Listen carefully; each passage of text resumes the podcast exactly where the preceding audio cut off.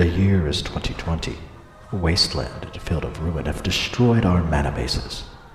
There is but one solution, one way to save the metagame. Brave souls working for the benefit of us all. Welcome to the Astro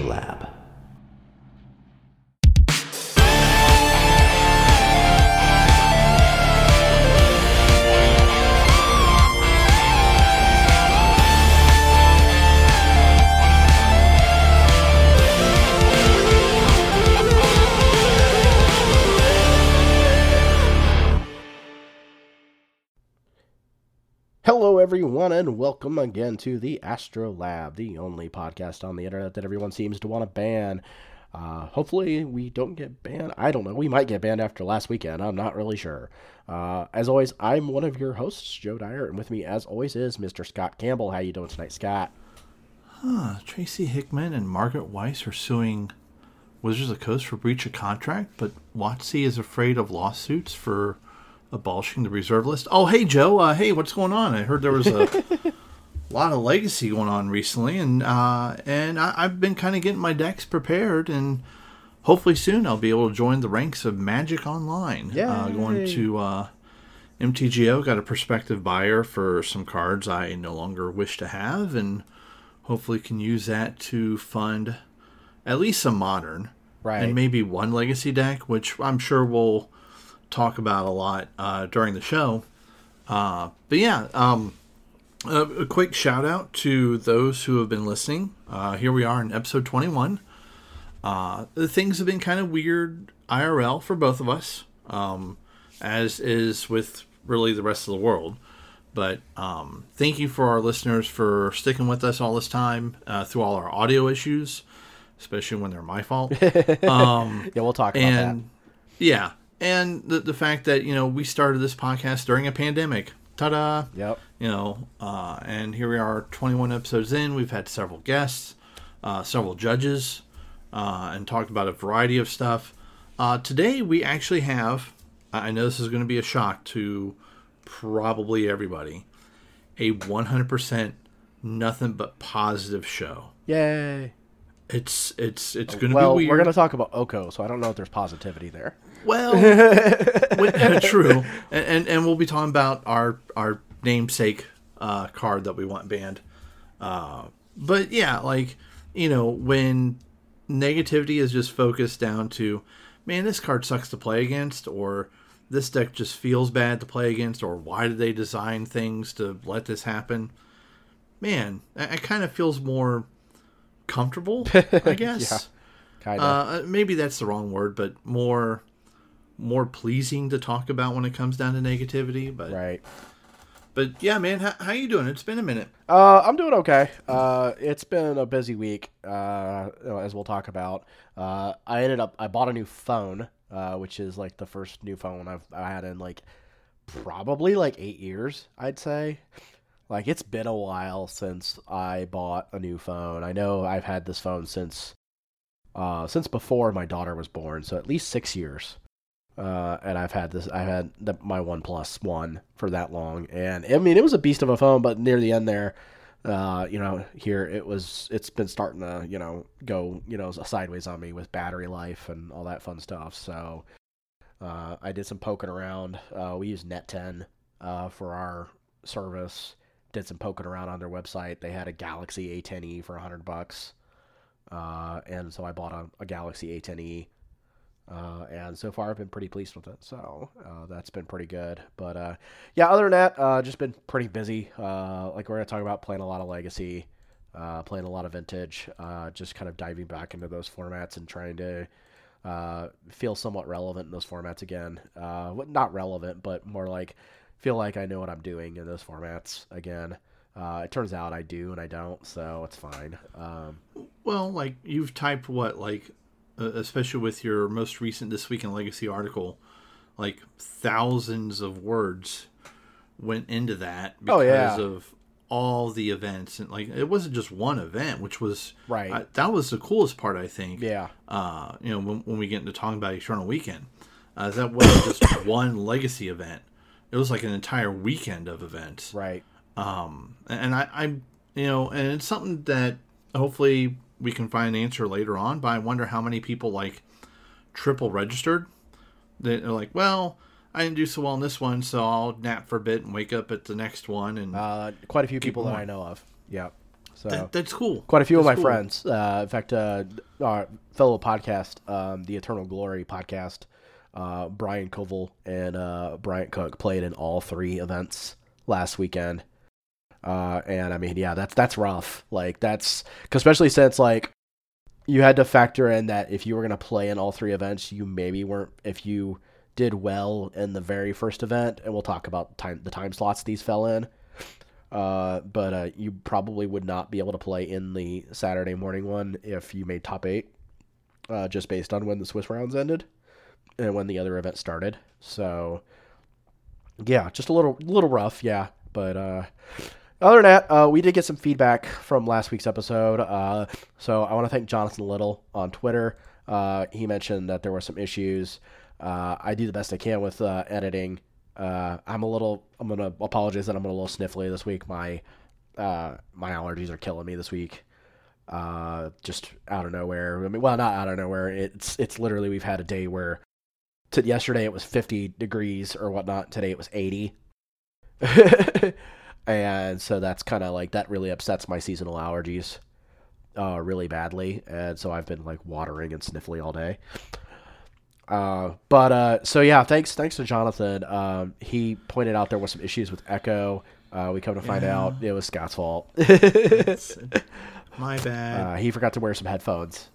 Yeah. Well, when we recorded, my wife wasn't home. Yeah. and I'm like, you know, it, it's it was kind of like um, uh, I was in a way without the headphones. It's like I could just sit without pants. right.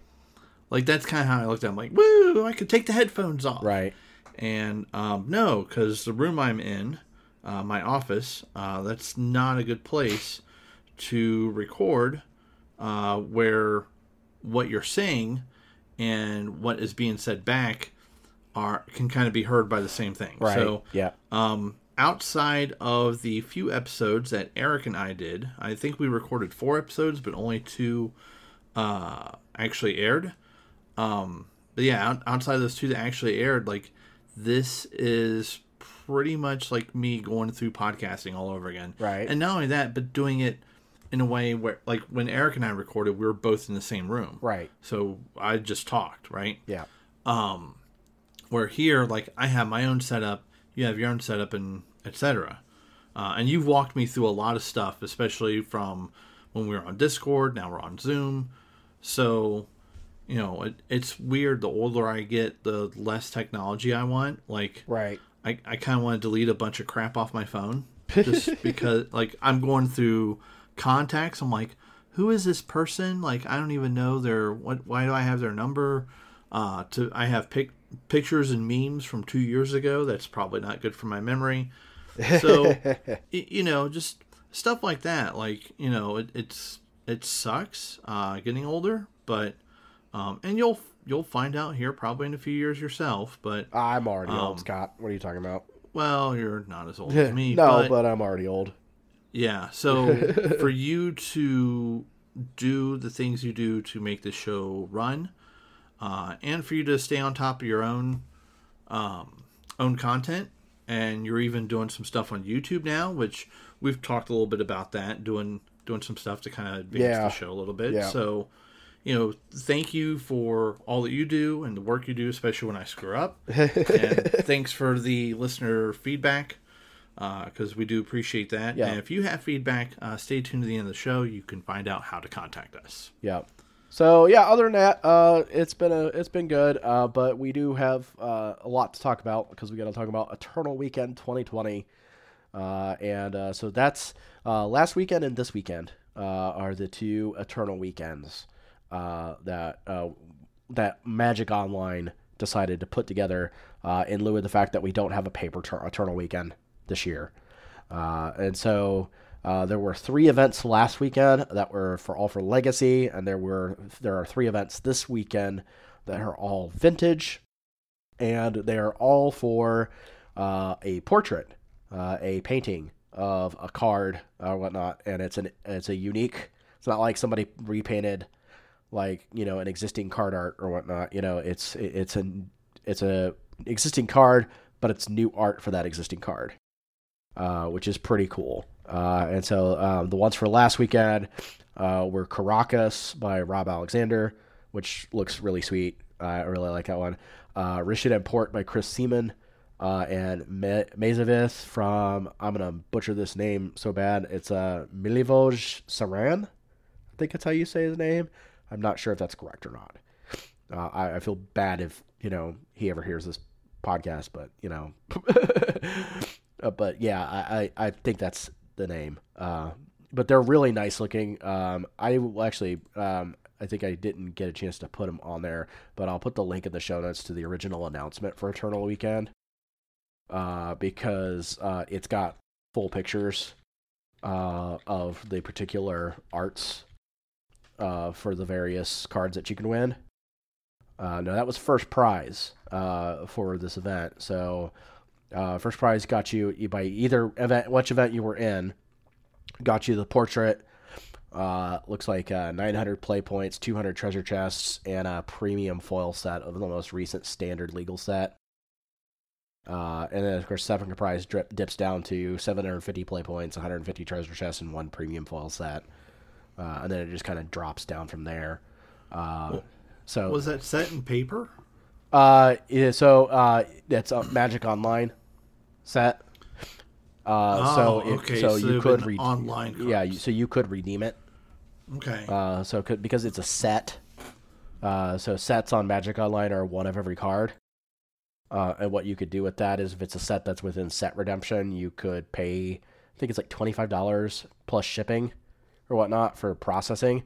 And they will remove those cards from your account, your Magic Online account, and send you a sealed box that's got one of every one of those cards or whatnot.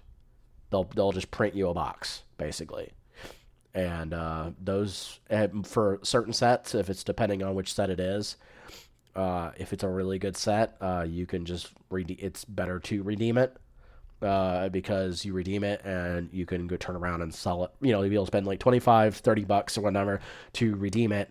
You can turn around and sell it for like 300 bucks. So, uh, like that's a pretty good rate of return. Uh, so, uh, and you're really only out the the processing fee that you paid in like whatever shipping you have to pay to whoever you're sending it to. Uh, so that's kind of nice. Uh, so there were three events last weekend uh, for Legacy. The first one was on Friday. This was at 5 p.m. Eastern Standard Time. The one on Saturday was at 3 a.m. Eastern Standard Time. Uh, and really, uh, because if you look at the times frames listed on this page, uh, it lists a JST time, which is uh, Japanese uh, time, and it's like 4 o'clock in the afternoon there for them. So, like 3 a.m. in, you know, our time, that seems kind of early, you know, whatnot, but over in Europe, over in Japan, Asia, Asian countries and whatnot, it's about, you know, the middle of the day to, you know, evening time, you know, for them. And it's a really good uh, deal for them. The Sunday event was at, uh, shoot, it's 11 a.m. P- PDT, so around like two or three o'clock, about two o'clock or so, uh, Eastern Standard Time, or whatnot. So the way that these events worked is that they were, they all had a cap, uh, and uh, the cap was uh, 672 players. Uh, all three events either came close to capping or capped. The one on Sunday did indeed cap at 100 at 672 players. One of the big thing selling points of these events is the fact that for your $25 entry, now $25 entry, you bought the token or whatnot. You had to buy a, a token for each event you wanted to, to participate in. So if you were going to participate two events, you had to pay fifty dollars. You know, to get two tokens. But you only needed to buy one token in order to get access to the all access account. Uh, so uh, basically, what would happen is uh, after you get your uh, uh, token, you restart your client, and you'll have access to every card in Magic, almost every card in Magic Online. I have to say almost, because it says almost to the thing, and there's there's a couple um, exclusions to this, uh, but um, they basically you get basic access to almost every card in Magic Online, uh, and you would get that from the moment you purchase the token, uh, which was purchasable the Monday before the event, all the way until the Wednesday after the event. So a week and a half of having access to every card in Magic Online for testing. You could play leagues, you could play anything, you know, preliminary events, you could do whatever you wanted.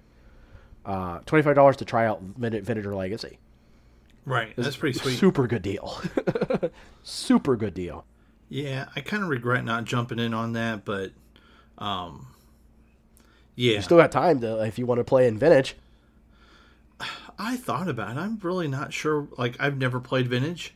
Um, I, I'm sure there is a deck close to the deck that I could probably play. Um, it's probably not going to be good in the Just meta, pick but pick PO and just crush people with PO, honestly. or or pick a bazaar deck and just crush people with bazaar. Like I, I like think the Hogak deck. Yeah, yeah, or like the Hollow Vine deck. Yeah, I, I think that's probably just the best way to like jump into the format is is do pick a deck that does the most vintagey amount of things, Yeah. uh, and just play that because it's going to be a little bit more forgiving when you make a mistake. Like bazaar decks are going to be a little bit more forgiving when you make a mistake. They're going to line up pretty well for you. Uh, PO can just like magically line up out of nowhere.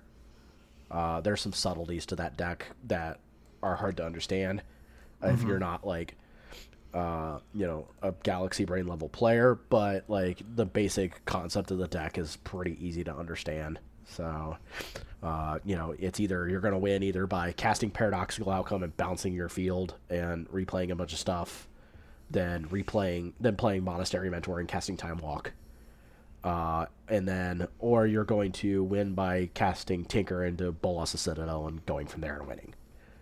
So it's like really really simple, but there's a lot of like minor subtleties to the deck because it's kind of an adaptive deck. You can kind of adapt your game plan to other the the format or whatnot. So yeah, like if you're if you're gonna play vintage, like play one of those decks like uh, that that just kind of like has that ability to just kind of like carry you a little bit, you know. Like Okay. bazaar decks are going to be like, hey, I am gonna um, open up on Bazaar Baghdad. I'm gonna tap Bazaar Baghdad. I'm gonna put two Vengevines into my graveyard. I'm gonna cast two Hollow ones and put two Vengevines into play and attack you. It's pretty straightforward.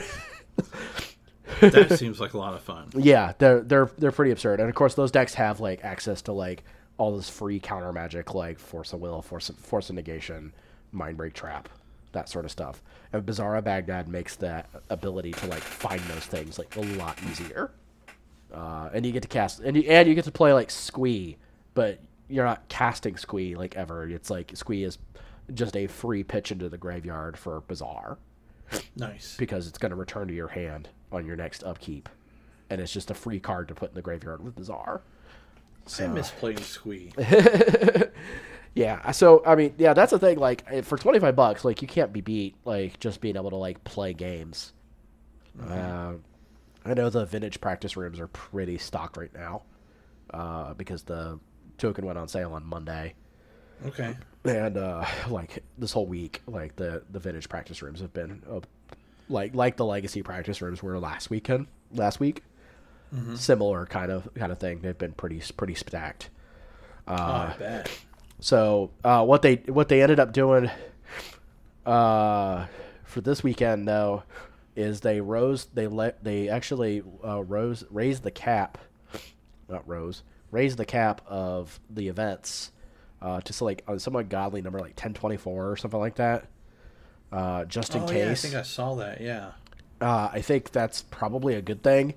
Uh, I don't think uh, I'm not sure if Leg- Vintage would have gotten to the point of capping like Legacy did last weekend at that many players, but I don't think they were going to chance it. Uh, so they're just like, look, we're going to make the cap like something really stupid big, and uh, we're going to cap it at this many rounds no matter what uh, happens, and we're just going to let you guys see what happens. Uh, and then they also uh, cut the pricing a little bit down to uh, 128th when it pre- previously uh, the pricing was up to top 64 only. Uh, and you can imagine with pricing at top 64, uh, how many people that had positive records on Sunday uh, for Legacy at 672 players didn't prize because of breakers. that's rough. So they cut. So they actually retroactively applied those prizes to the um, to the uh, players that made 65th through 128th or whatnot from Legacy last weekend. Good. Uh, but um, really, that's like 150 play points. So Still that's a discussion. something. That's a discussion to have uh, at some point uh, later Yeah. here because uh, yeah, it's a little awkward uh, for the pricing structure on Magic Online or whatnot. These kind of events really need a um, you know better pricing structure. So, oh, for sure. uh, but so the events this weekend uh, for vintage at least. Uh, there's one on uh, Saturday at 12 a.m. Uh, PDT, so it's 3 a.m. in the morning. Again, that's going to be like the, um, you know, the European Asian event or Right, yeah. that kind of caters to those those players. Which is cool. Yeah, and that that one is for uh, Tolarian Academy. Uh, the one on Oh, also- the the painting. yeah, yeah. The one on the other one on Saturday is at two o'clock uh, at PDT, so that's five o'clock. Gonna be five o'clock Eastern Standard Time, uh, Okay. and that's for Library of Alexandria. Uh, Okay, and, cool. And the one on Sunday is at eight a.m. PDT, so that's I think eleven a.m. Eastern Standard Time, uh, and that's for Mishra's workshop. Oh, Uh, nice. So, and those are all done by uh, Raoul Vitale and Volkan Baga and Drew Baker uh, for workshop, respectively. Uh, okay. the um, library painting is sweet. I have to admit, like it's pretty cool. Like, oh, they're And- all and you- really nice. and you get some big name artists doing this stuff. Yeah, That- Rob like, Alexander. I've only been to EW once. Uh, God, I'm trying to remember when that was. It had to be 2016. Yeah, when it was in um, Columbus, probably. Yeah, yeah. Man, needs to go back to Columbus, but Yeah. that's a whole other story. Yeah, Um, probably. Yeah, but uh, I was there one time, uh, and the cool thing was that you're from at least the events I went to that year. The quality of artists, as far as like the older artists, was a lot higher at EW, and it was nice to see some of these artists that maybe don't go to the GP or didn't want to do the GP circuit. They went they went where the fans were. Right. Yeah, And- guys like Dan Frazier. Yeah. and, you know, yeah, Mark, stuff like Mark that. And Yep. uh, those guys that have done like, especially like Mark Tedin, Mark Poole, you know, Dan Frazier, those guys that have done like cards that are absolutely defining for Mm-hmm. these older formats. Because I mean, Dan Frazier, you know, you can go get your your Moxen signed by Dan Frazier. Yeah. Oh Like, man. you know that's that's a big deal you know to have your moxen signed by dan frazier like it's it's kind of a thing you know Yeah. Uh, yeah. quick quick story about that though. I, I talked to him once at I think it was in Columbus at like a Star City or a Magic Fest or whenever he was there last. right Um, And I I was just I can't remember what question I asked, but his response was like, Well, back then, you know, we didn't really have anything else to go on, so we're just drawing buttons. right Like that that's Yeah. how I put it. Yeah. He's like, We're just drawing buttons. yeah like and whether it's buttons on your code or things you now click on on your screen that's what we're doing. And i'm thinking holy crap. All this guy did was just draw this jewel and got money. Yep. Like granted i'm simplifying it a ton but but still like some of these the the cards are so iconic that are referenced in many things. Like what was the um was it like a, a reprint art for goblin charbelcher Right. that had a bunch of items from magic's past in it or whatever like in the beginning they had outside of maybe like Frank Frazetta art or art from Brom or you know your your real classic fantasy artists they really had nothing to go on and to create this thing called Magic the Gathering. Yeah. And now those people that created are the ones being referenced as the game continues. right So Yeah, that's man, pretty cool. Like that's pretty Oh, cool that's- and it's, and it's so awesome. and it's great that like there's a whole like now generation of magic Yeah. players you know that weren't playing during this time, and these formats. We're gonna talk about this too. These formats are you know sort of sort of inaccessible, you know, via paper uh, to these players. But to give these players a chance, to, give people a chance to play these formats. Uh, so I, I think it's important to note, like Friday's event had 582 players. Uh, the Sunday, the Saturday morning event, the one for uh, the Rishadan Port uh, uh, painting, had 447 players at three in the morning in Eastern Standard Time, Holy cow. and the one on Sunday capped at 672. That's awesome. Uh, that is a ton, a ton of legacy players this last Wait, weekend. let, let, let me let me do some math real quick. All right, so we had the 3 a.m. one was how many again? 447. 447 players, correct? And then we had uh, Sunday capped at 672, And, And then 582 the- on Friday. 582. So we had over 1,700, 1,701 players playing in total. So if all 1,701 players registered at one event, there'd be one person with a buy, and that would suck. but um, Yeah. but still, like that that isn't man. yeah, it's like, insane. yep. It it is, and I hope.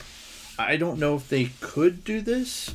Maybe they could, but I hope that they take a look at this and like, hey, when we launch uh, paper events again, that they kind of take this same model in a way. Right. And the reason I say this is because how many times have you been at a, a two day event and you go on a Sunday and within maybe the first hour that event is dead? Right. Like there's so many empty spaces, there's so many tables that could be used and are not being used. Uh, now, granted, we don't want to like pack the halls just with one event for the entire weekend. We want space for other things. Right. But when we do something like this again, like have a all right, hey guys, we're gonna have a, a 500 player legacy event on Sunday, and the prize is going to be for this, um, this uh, I'm trying to think of like a good card that's not been mentioned on the show. Right. Uh, Wasteland. right. right? Yeah, Wasteland or something like that. Yeah. Yeah. Yeah. This something painting. like that. Yeah. Yeah. Um, like one of those giant cards that uh, this is unique art. Yeah. Now, now it's worth noting that these are not like the um, typical Eternal Weekend um, paintings. Like they, like they're not like the cards, like the paintings. They're just the painting. Right. Yeah. Yeah, which, yeah, yeah. which is still cool because then those people could hang it up in their office. Right. It it's actual art Yeah. and not necessarily a card. So Right. the the stigmas around that and all that, you know, when when they hang it up for their Zoom meetings for their work or whatever. Right. But And, you and the card, so- the cards actually say on them like you know like you know what year it was and like the whatever championship they won too. So like there's a, a merit to that. And I'm sure when we get back to paper Yeah. events and Card Titan is back involved with Eternal Weekend, I'm sure we'll get a return to that. Mm-hmm. Uh, but this is nice too. I think it's nice that they've they did something like this. Right, exactly. Like, uh, not only did, not not only did they uh, not have to do anything, Right. but Wizards also didn't even need to be involved. Like, they were the ones promoting the heck out of this. Right. So that Well, yeah. that to Car- me was Card like, Titan wasn't actually involved in this like at all. yeah. so, So it's like, wait, WotC is promoting a legacy event. Granted, Right. it's on Magic Online? Question mark. Right. Yeah. And it's not a holiday weekend. Yeah. Um, So, uh, yeah. so yeah, I got to play. I get to play in the Friday event. Uh, it was the Oh, only yeah. event that I was able to play in uh, because I was not going to be uh, playing in the 3 a.m. event. Uh, I technically already played in the 3 a.m. event by the virtue of that I played all 10 rounds of the Friday event. Uh, so. Uh, yeah, uh, and then the Sunday event, I was um, we were out out at Kings Island uh, that day, so there was no way that we were going to be uh, able to. I was going to be able to play in that event. Uh, so I played in the so I played in the Friday event. Uh, let's see here. Uh, so the Friday event started at five o'clock uh, in the evening, uh, and with 582 players, that's 10 rounds.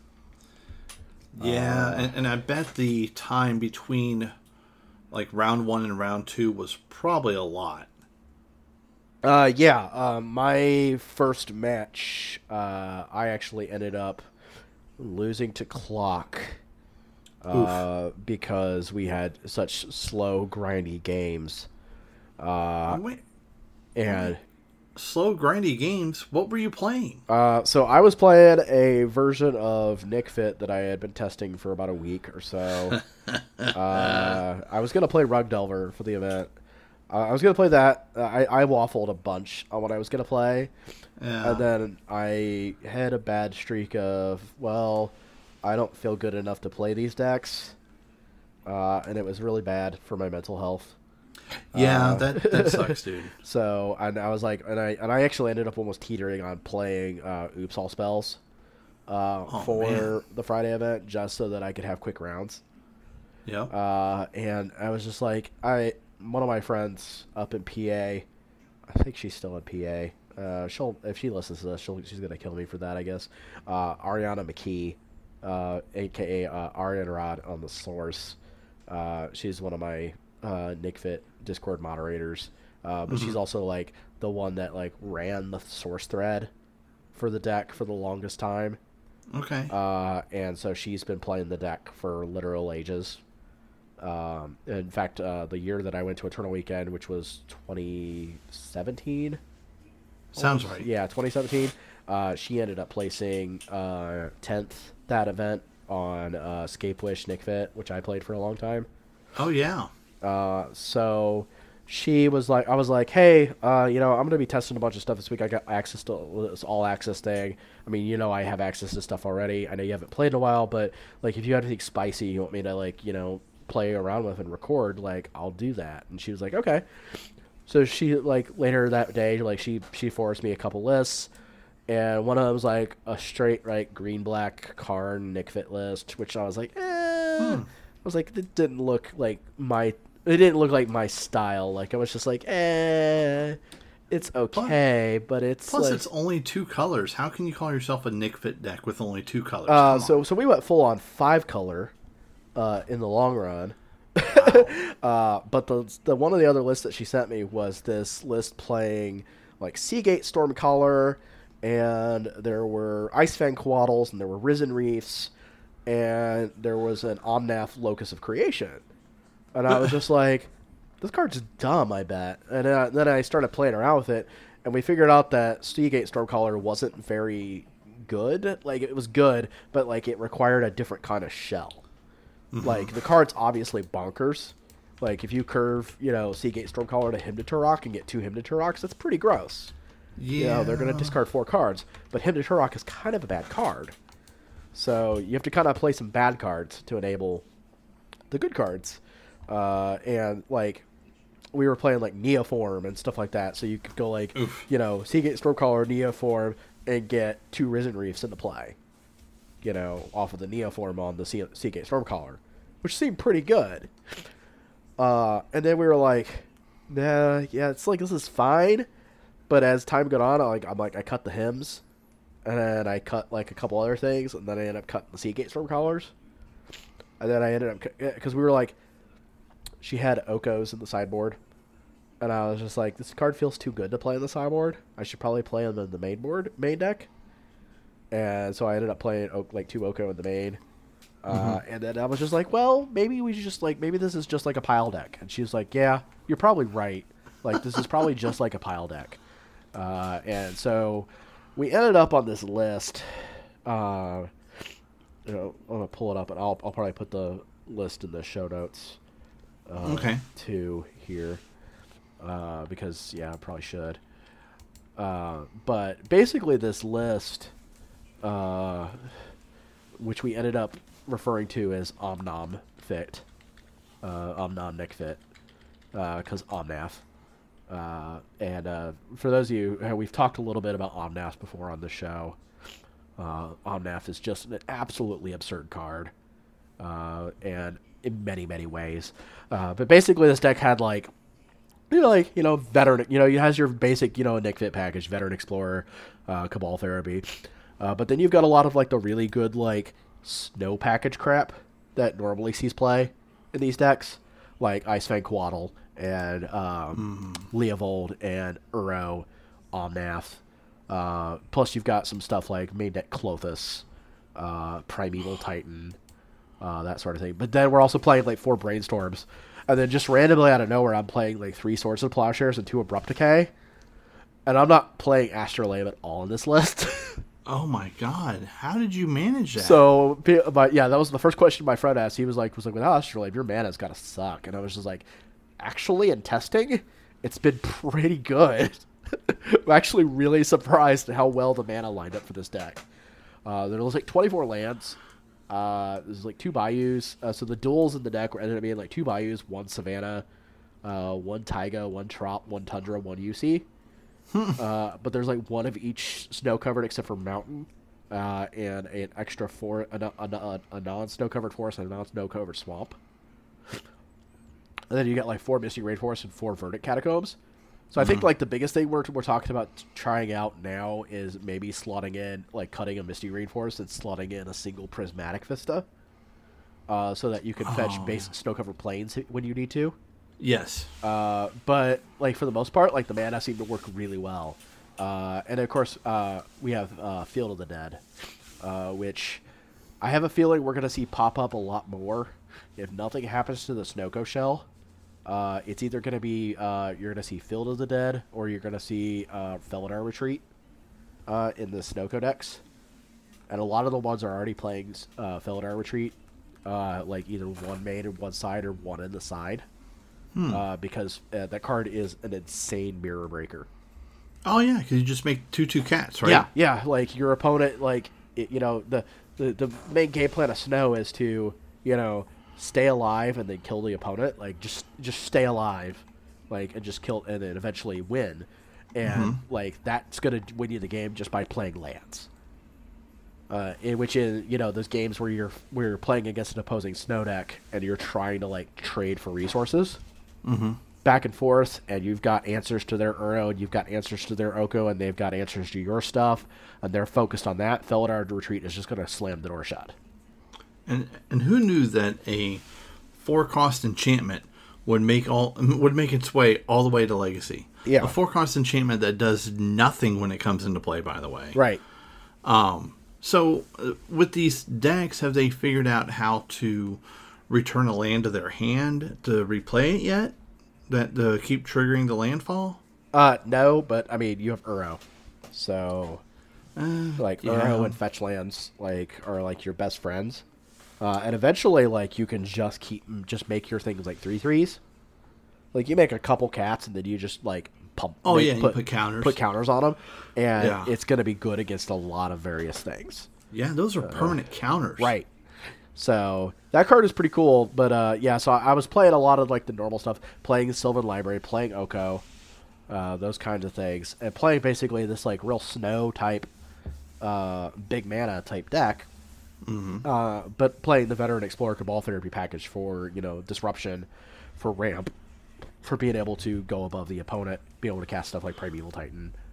Uh, Primeval Titan is easily like my favorite All Star of the deck, uh, just because of how good that card really is. Uh, it's just that's the only thing about that like that. Uh, yeah, it's just like that and Field of the Dead are like my two favorite cards in the deck because those those won me so many games of just slamming the door shut and pr- providing enough pressure that uh, even if the opponent removed the Primeval Titan, like I was still up on on creatures uh, from the fields. Okay. Uh, so uh, I didn't do too good, uh, unfortunately. Uh, I was I lost my first round. Uh, I won my second round. Uh, I lost. I think.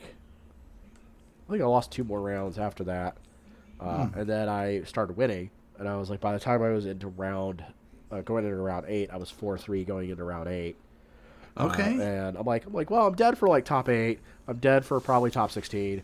I'm dead for top thirty-two. I may hit top sixty-four based on my breakers. I don't know. I'm not Right. that super dead. I was recording all the matches, uh, so I just Oh, ended up. man. So I just ended up continuing to play. Uh, and uh, then round eight, I ran into Hogak, uh, which just Oh, no. murdered me. Uh, I just I played the match bad, very badly. It was just it was all me. I was just like, okay, well, I did everything in this match wrong in post board. Like game one, I I got got. Uh, they got me on uh, altar kill. Uh, and game two, I had a ley line, but I didn't have enough pressure to like keep up with the creatures they were just casting. like their grave crawlers and stuff like that.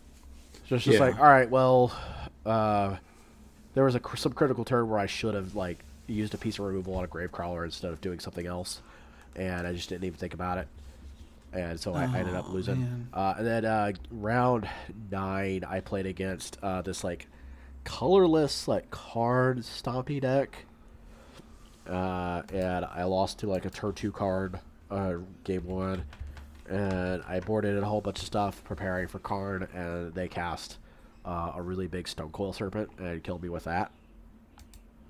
Stonecoil Serpent? Yeah. In Legacy? The card's an X X for X that has pro multicolored and reach and trample. Scott, Holy that card is vintage playable.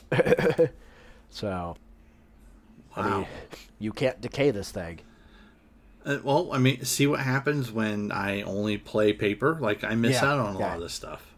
Yeah, you can't decay this thing. So uh, that was against uh, Lee Young uh, on Twitter as uh, one Mr. Lee. Uh, he plays a lot of really wild jank, and so there was just, it could have been anything, uh, but he plays a lot of wild stuff, and uh, so I was like playing. I play. I lost to him, and in my last round I played against Death and Taxes, and Yeah. that's a deck I should like know. The, I know the matchup well enough, uh, but at the same time, like it was almost like two o'clock in the morning. Yeah, how So- did you stay awake, dude? So this was not the matchup. I I mean I I don't know how I stayed awake because I drank like hard cider and beer like the whole night. So I I don't know. I don't know how I stayed awake, but I was awake and I was like, you could hear me in the video go. I don't know if I'm gonna win this because it's late and I'm my brain is just exhausted. Mm-hmm. Uh, and sure enough, yeah, I I lost both games because I just I was too exhausted to like really grok the matchup. Uh, there was Dang. also a couple new pieces of tech that they started playing uh, beyond just getting this new card that they just got in Skyclave Apparition. Uh, Yeah. But they started playing uh, main deck Spirit of the Labyrinth. Oh, yeah. Yeah, that uh, card's been because it shuts good. off Uro and Yep. like like Astrolabe and like I mean it's very good against a lot of the, the snow decks. Oh, yeah. Uh, and then you get like Skyclave Apparition to deal with things like Oko uh, and stuff like that. So, yeah, it's uh, it's an interesting deck uh, again. So, uh, but yeah, so that that was basically I was ended up four six, uh, but I still had a lot of fun. I think that was the nice thing about it. Uh, when I settled on the deck, I was more settling on the fact that I wanted to have fun uh, and enjoy myself, Okay. uh, and more than try being trying to be try hard with it.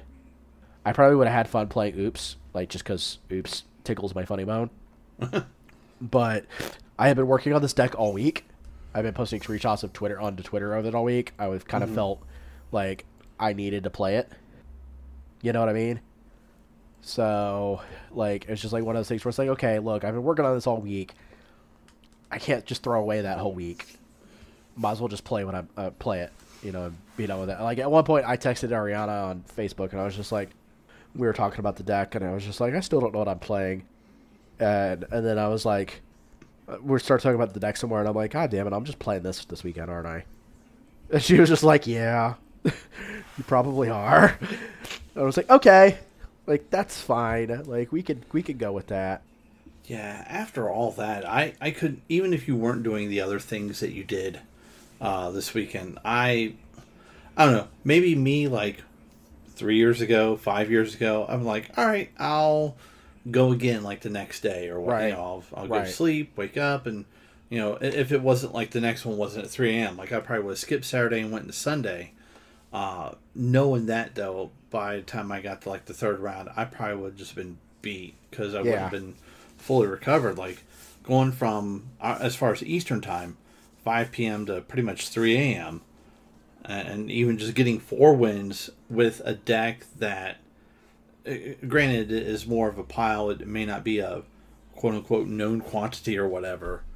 Uh, you know, getting four wins uh, when there are diminishing returns in regards to brain power Right. Yeah. like you know i i, I kind of wish I, you would have played like during a more restful time of the day or one where you would have been more alert or right. been Yeah, able to yeah. process like uh, plays and stuff just to see what that deck could do because Yeah. I, I've been really happy with it because I mean I think one of the big things is that um, one of the the things that I've learned from uh, Legacy as of late is that you're either going to play everything that in, in, in your power to play any amount of broken 2019 to 2020 cards that you can play, uh, and if your deck can support all of those, great.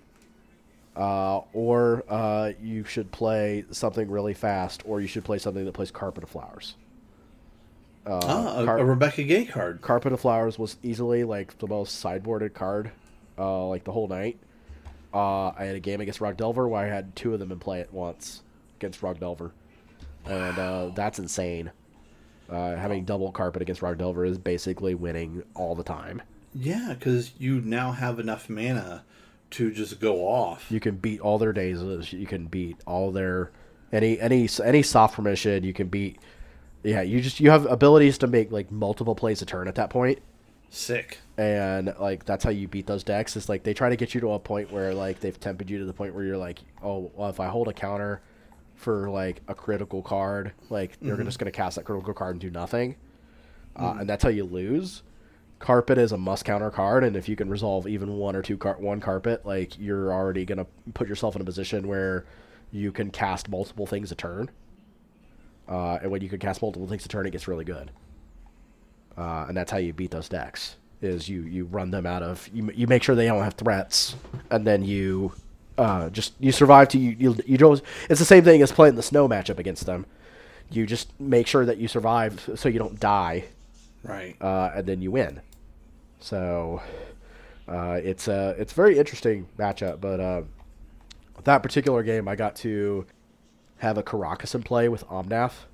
Uh, and so I would add a bunch of mana with Carpet, and then I would bounce Car- bounce Omnath with Karakas, and then replay Omnath and draw a card, and then play a land and gain four life. and it just it it Omnath feels like the most absurd card. Um, I did I did only get to play like one league with the deck.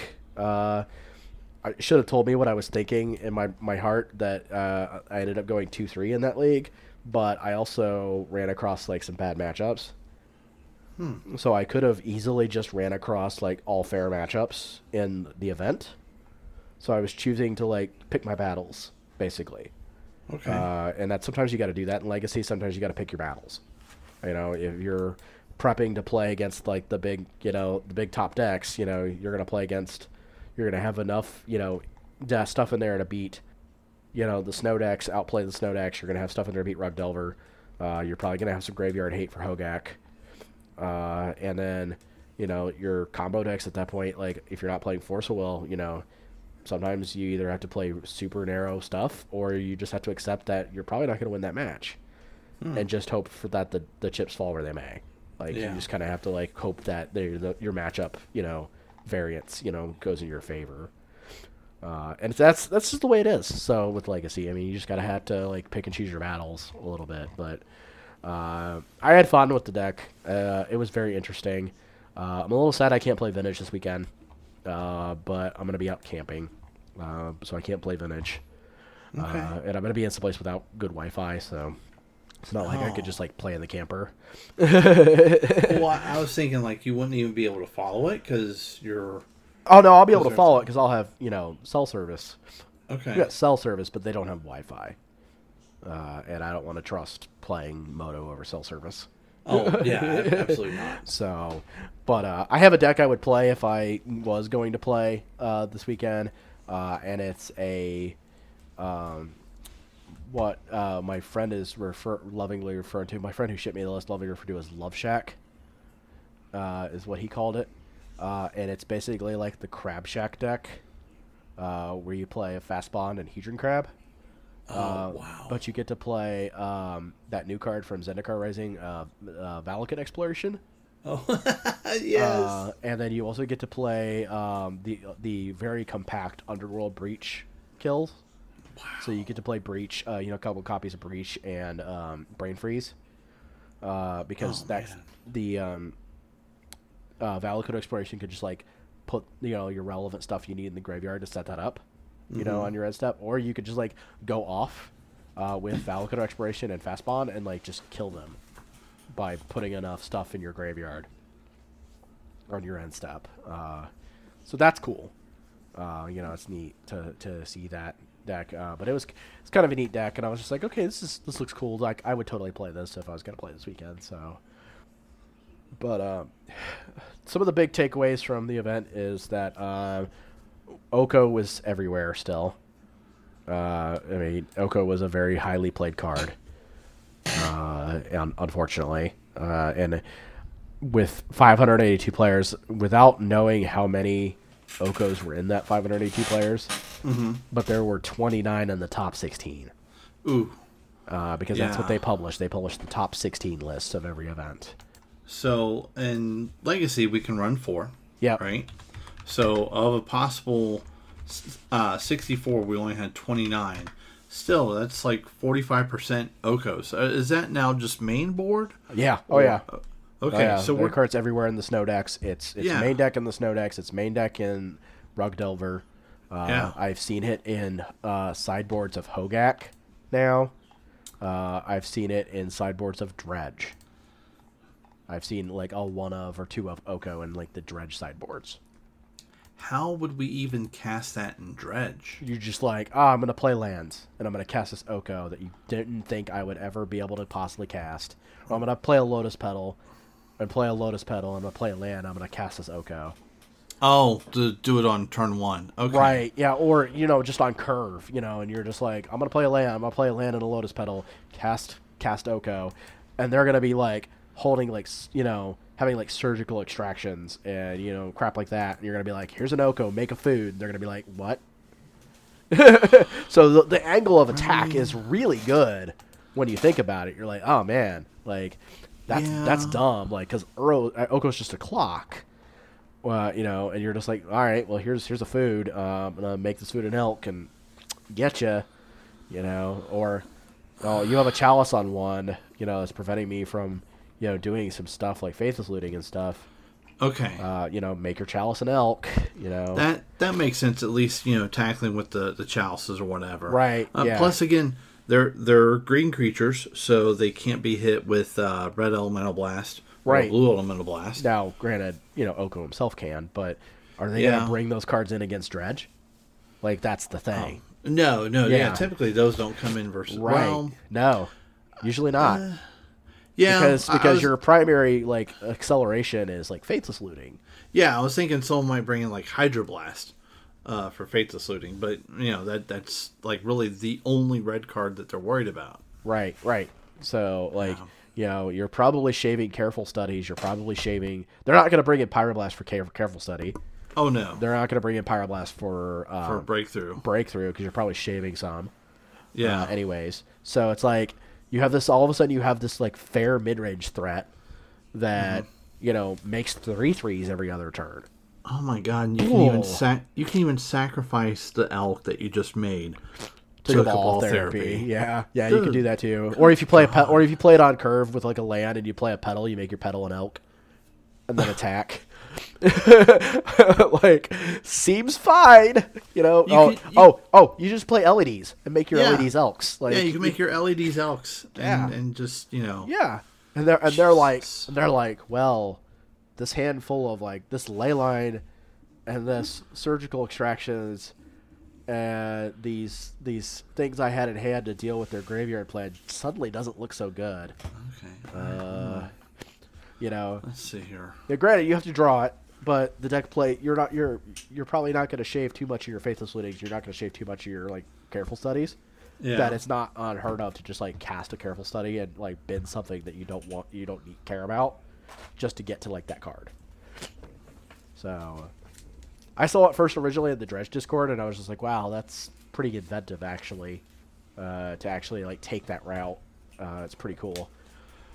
Uh, but the uh, the event on Friday was actually a split event. Uh, they actually ended up splitting the finals, uh, and that was uh, Snoko and Rug Delver at the top.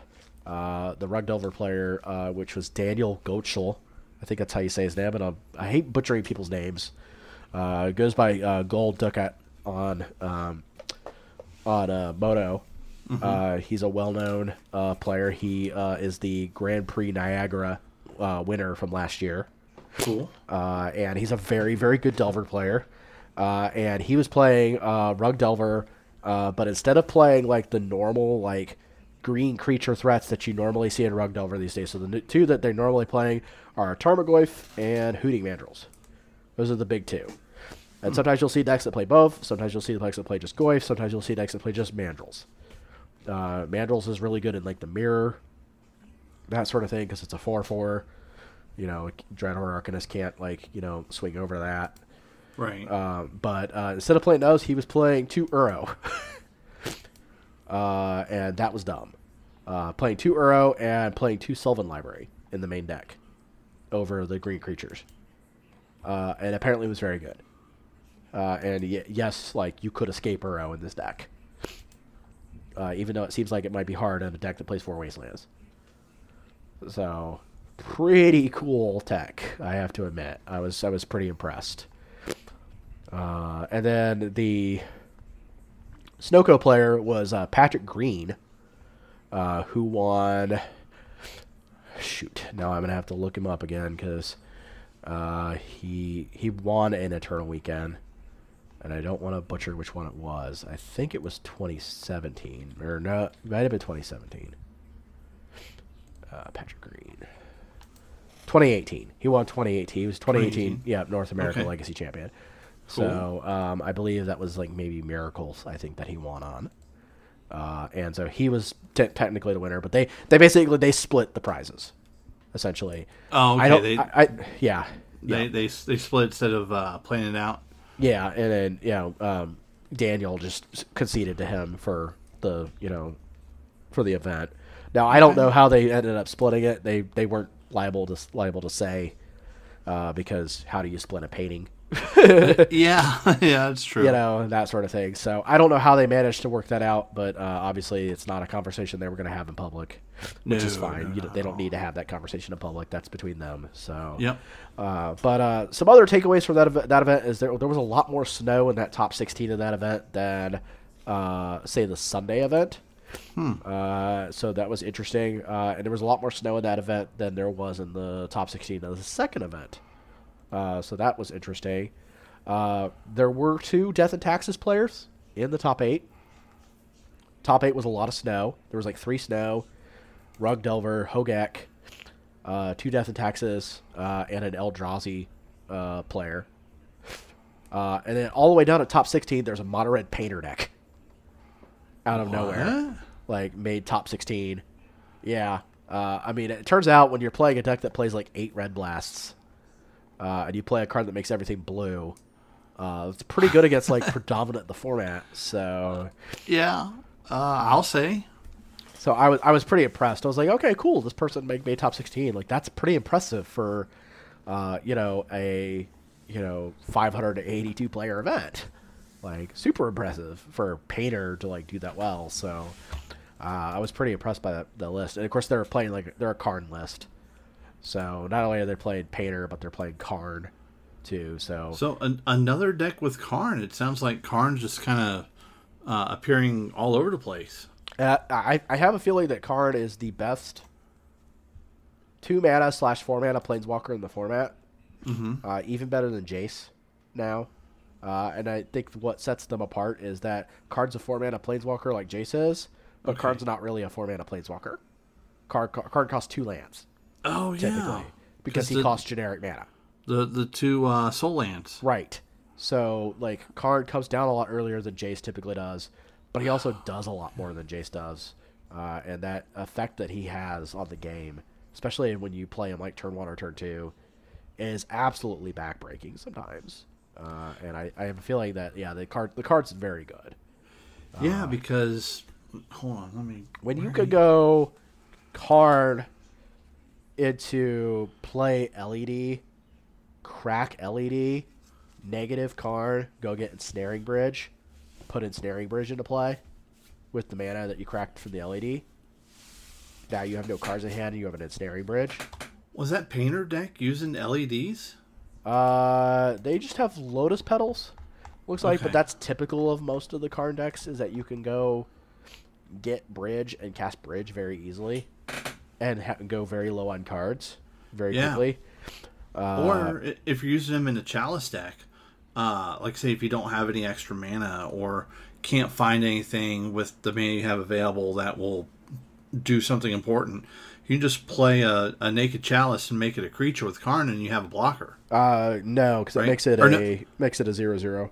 Oh yeah, yeah. No matter I'm, what, I'm yeah. thinking of. Yeah. Um, maybe I was thinking of uh, Karn Sign of Urza. Or Oh something. yeah, yeah. don't No, know. no, no. Uh, the nice thing is like like usually what you do in like the Karn Echo or like the Karn uh, like the mono red prison decks is that you also have access to like Liquimetal Coating. Uh, out of Oh, the sideboard, so you can play Liquimetal Coating and like turn off their lands on their That's net. Their, and then you can also on your turn uh, make their land an artifact and then use Karn to blow it up. Yep. uh, and that's pretty powerful. So yeah, it's pretty cool to see that deck do well. I, I thought it was very interesting to see a painter deck actually crack it into the top 16. That's pretty sweet. Uh, so that was the first event. That was the event I played in. The second event uh, was uh, very poetically, uh, and I mean very poetically, uh, was for the Rishadan Port uh, artwork. Cool. Uh, and that art, that uh, event was actually won by none other than Death and Taxes. Yeah. So Death and Taxes winning the Rishadan Port artwork is like perfect. Like that's just absolutely poetic. That's awesome. Uh, and if you haven't looked at a D&T list in a while, uh, like we were talking about earlier, they're playing a lot of new cards. Like they're playing like Spirit of the Labyrinth in the main deck, uh, but they're also playing uh, three copies of Skyclave Apparition uh, from Zendikar Rising. That's awesome. and that card is absolutely insane. Uh, for those who don't know what this card does, it's uh, one white white for a two two. It does not have flying, even though it's a spirit. Which is weird. Flavor fail. Uh, but when it enters the battlefield, you exile up to one target non-land, non-token permanent you don't control with converted mana cost four or less. When it leaves the battlefield, uh, the exile color card's owner creates an XX blue illusion creature token where X is the converted mana cost of the card, of the exiled card. So the biggest uh, takeaway from this card is that it does not give them back. It's a Fiend Hunter event that uh, effect that does not give them back the card that they, um, you know, ex- that was exiled. Most of these cards are like banishing priest or you know, uh, banish a priest or like Fiend Hunter or whatever. Whenever the, you know, if you the card leaves the battlefield, they kill it or whatever, they get back their thing. Uh, this does not give them back their thing. uh, they do get a token, and that can be somewhat of a downside. Uh, it, it can be, but the token can be dealt with pretty easily, right? Right. Yeah. I mean, you have Swords to Plowshares. You know, you have all sorts of stuff. Uh, really, this card is just a super clean uh, way to answer Oko. Uh, like it's just an insanely clean way to answer Oko because it hits any non-land, non-token permanent. Yep. Uh, and so just being able to like violin this thing, you know, exile their Oko, uh, and then be on top of the game at this point, uh, you know, and have you know this ability to do this multiple times is really good. Uh, so I, I, I, gotta give the deck props for like having this card available now, and it's really compacted the cards. Like there's a lot less like dumb silver bullets like in the main deck now, because there doesn't need to be. Uh, and like the only major like silver bullet they're really playing is uh, Sanctum Prelate or uh, Phyrexian Revoker, and they're only playing this as like a one of because you could go find them with Recruiter of the Guard, Right. and then you could use Flicker Wisp with Recruiter of the Guard to like kind of loop that. Uh, and so like Revoker used to be like your best answer to Oko, but the problem is is that they dealt with the Revoker, they still had their they got their Oko back. Right. With Skyclave Apparition, you don't need that many Phyrexian Revokers anymore. You just need like one to be able to like tutor up if you need to use, to use it on something. Right. And and yeah, you can always reset it with uh with Flicker Wisp if something else comes down right. and deal with. Right. Like you can go, oh, I'm gonna um like basically Phyrexian Revoker, the best target for Phyrexian Revoker now in the format is Lion's Eye Diamond. Uh, and so that like being able to hit like LED with Revoker is really good. Uh, so because Revoker doesn't work like Pithing Needle uh, or Sorcerer's Spyglass, uh, it you just name a non-land card and activated abilities and sources of that card chosen name can't be activated. So it doesn't care if it's a mana ability or not. So that's that's important. Uh, the other thing that I, I've noticed that they're starting to play now, and I had this card put in play against me uh, in a game, and I had to deal with it really quickly uh, because, holy crap, it was going to kill me uh, because I was playing the snow the snow Nic Fit deck. is they're playing a sideboard copy of Sword of Feast and Famine to fetch up with Stoneforge Mystic Oh my goodness! because it just swings through everything you play. All those Coatls, all those Uros, all those Elks, just Oh, swi- man. swings through everything.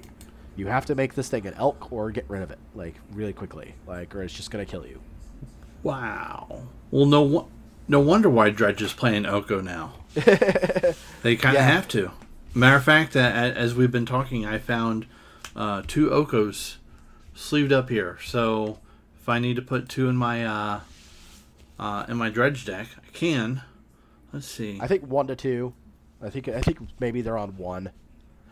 yeah. So you could find lists for it, I'm sure. So there there are lists floating around out there.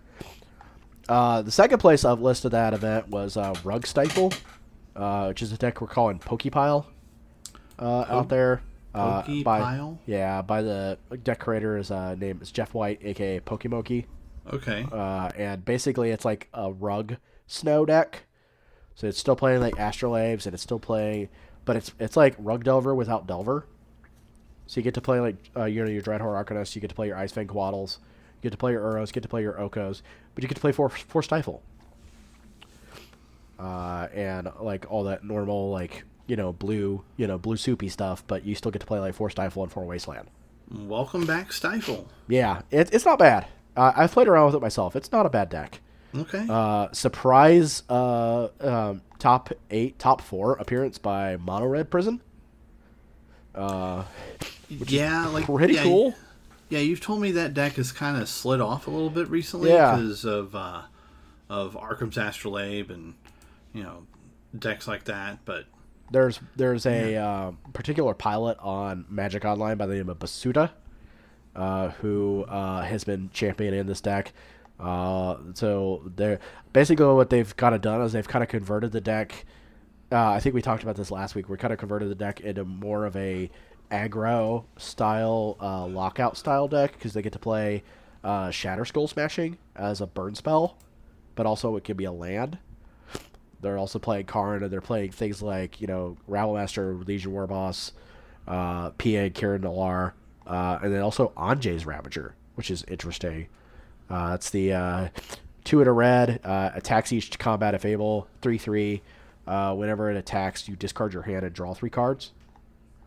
So like just drawing cards in this deck, because sometimes you can end up with a lot of dead cards in your hand oh yeah, in in that deck. So like just drawing cards is just really absurd. well heck, you mentioned Pia and Kiran Nalaar. Right. Like I don't think that card's been seen since Mono Red Prison won.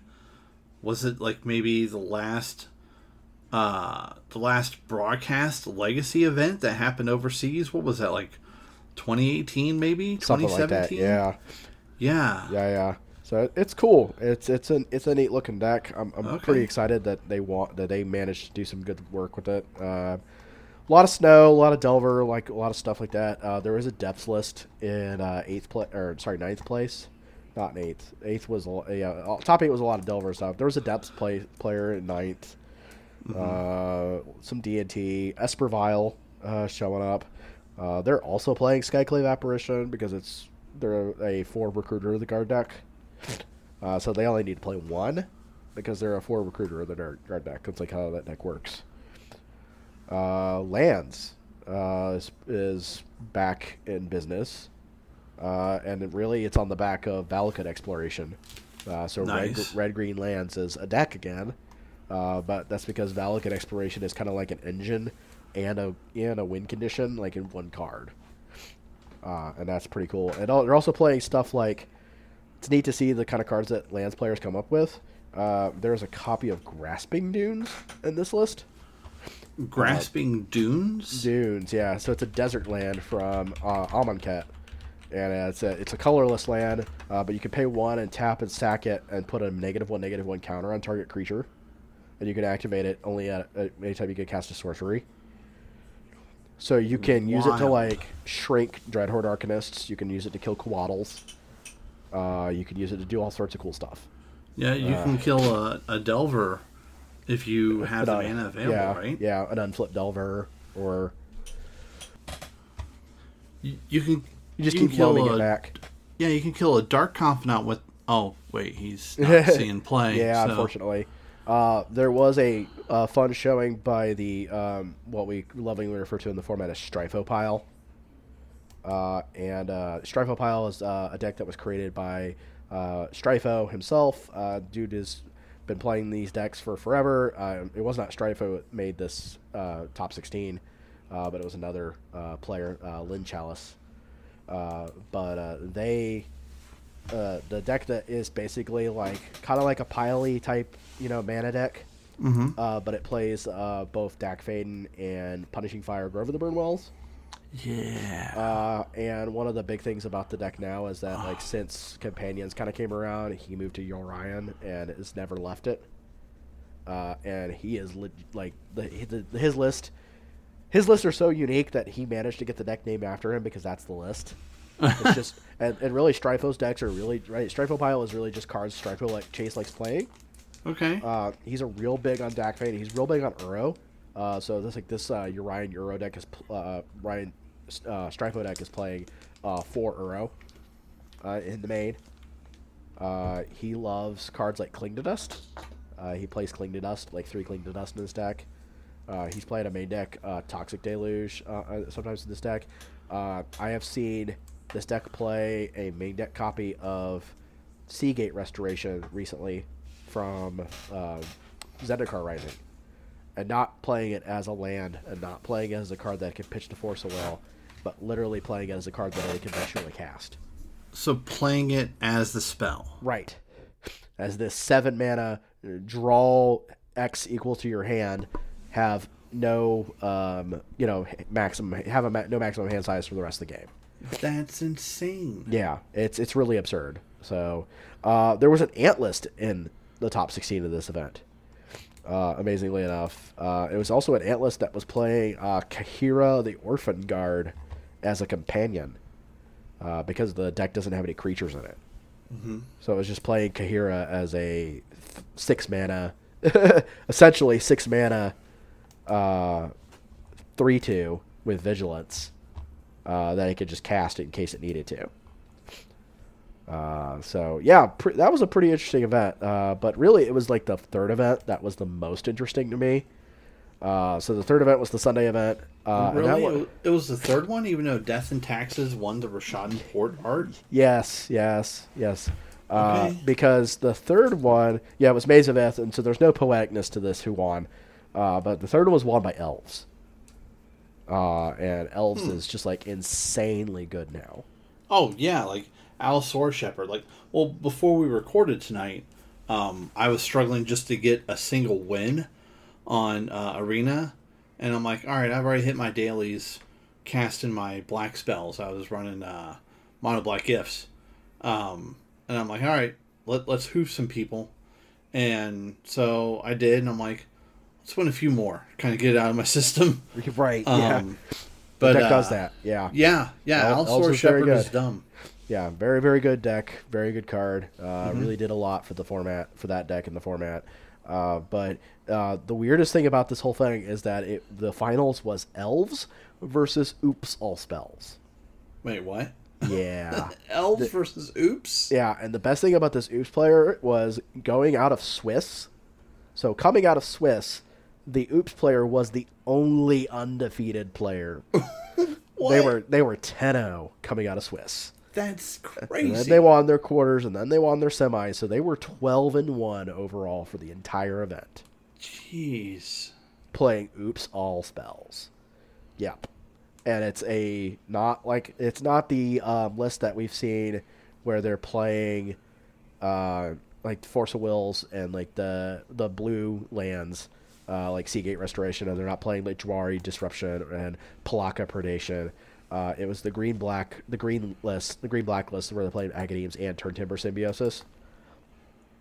Okay, well, should they be playing Force of Will or? or Uh, there's a variation that does. Uh, the thing about the for- variation that does is it gets to play like cantrips. Uh, but the problem with that is it's you're like half a turn, you're like a turn or so slower. right. Uh, because you're not playing uh, spirit guides. You're not playing Elvish Spirit Guide. You're not playing Simian Spirit Guide. Uh, you're not playing like Wild Cantor. Uh, you're still playing Pact Negation, but you're you're not playing like all the cards that you normally play. that would be accelerative. Instead, you're trading it for a a force package to be able to be like, I'm going to cast my thing, got you with a force, you know, that sort of thing. I'm going to set up a win rather than just trying to go for it. Right. Uh, I, I like the versions that just try to go for it myself uh, because I think they're a little bit better. They're a little bit more uh, better on the blind uh, in game ones. Uh, so game two, game one, they're going to see what you're doing, and they're going to be like be able to kind of like try and adjust if they're on a non-blue deck. You're giving them information by playing like an Agadeem's Awakening or a, or a Sea Gate Restoration untapped, and then casting Ponder or something like that they're gonna be like, oh, okay, cool. I'm just gonna jam this like chalice on like zero, or you know, uh, try and get you on you know certain things, and I'm gonna change my game plan accordingly. Game, if you're playing the faster version, game one, you're gonna be like, I killed you turn one. Now we know what. Now you know what I'm playing, but I killed you turn one. mm-hmm. Like, good. You know, you're dead. And then all I have to do is determine what hate you might have and post forward. Uh, and of course, you know, if you're on a non blue deck, you know, and they kill you, you know, you kill them turn one. Not only are you probably going to see what they're playing, because unless they're smart and they scoop to the therapy, because they should scoop to the therapy, like that's correct on Right. Moto, uh, because you'll get to see what they're playing. Uh, but if they're on non-blue, like you can pretty much uh, figure out what to expect to bring in uh, based on the deck. Like if you're like, oh, you're on like a chalice deck, uh, and I was on the play and I beat you turn one. Uh, cool. I'm gonna bring in like this like uh, force of vigors and this nature's claims, you know, and just uh, because I know the only answer you're gonna have for me is playing um, Leyline of the Void. You know, so uh, that's gonna be your only thing.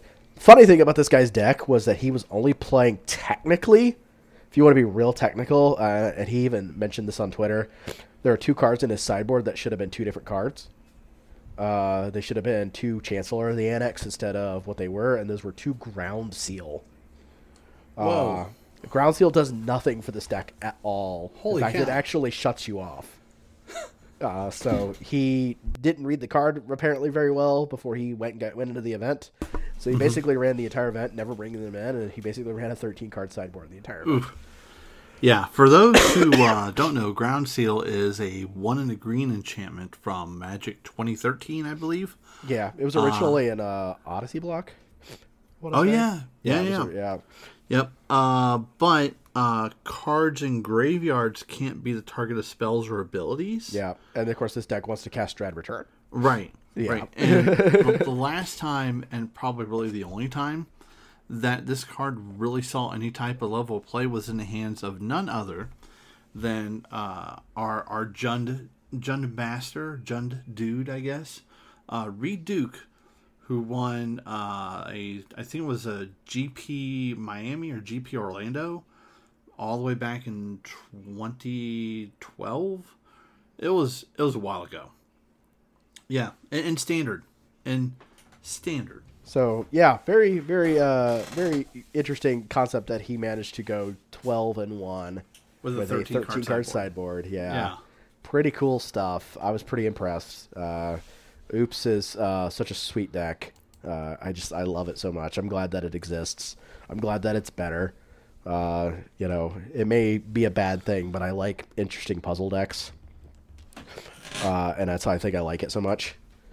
So uh, there was a uh, m- not mono green, but a colorless cloud post list in the top eight as well. Oh no, it was mono green. Sorry, there are um, crop rotations and ancient stirrings in this list. Sorry, and Wow. Sylvan libraries. So, uh, so yeah, and then also there was like it also had four candlesticks. You know, just you know if you want to add on, you know, the fact that you know the deck can cost a million dollars. Uh, Yeah, like the- 58 5800 in paper. the the the paper the the uh, range of cost of cards in that deck and paper is just that that's the part that gets me. It's like you go from Ancient Stirrings, which I think was reprinted recently, uh, all the way to uh, uh, Candelabra. Yeah, and of course there's four candles and one tabernacle. So in five cards, that's like four to five grand of the deck already, Oh my god, that's, that's just in those used, five cards. That's a used car. right? I was just like, man, like or at least great. half of one. But It's just great. It's like hilarious. that that's Uh, pretty funny.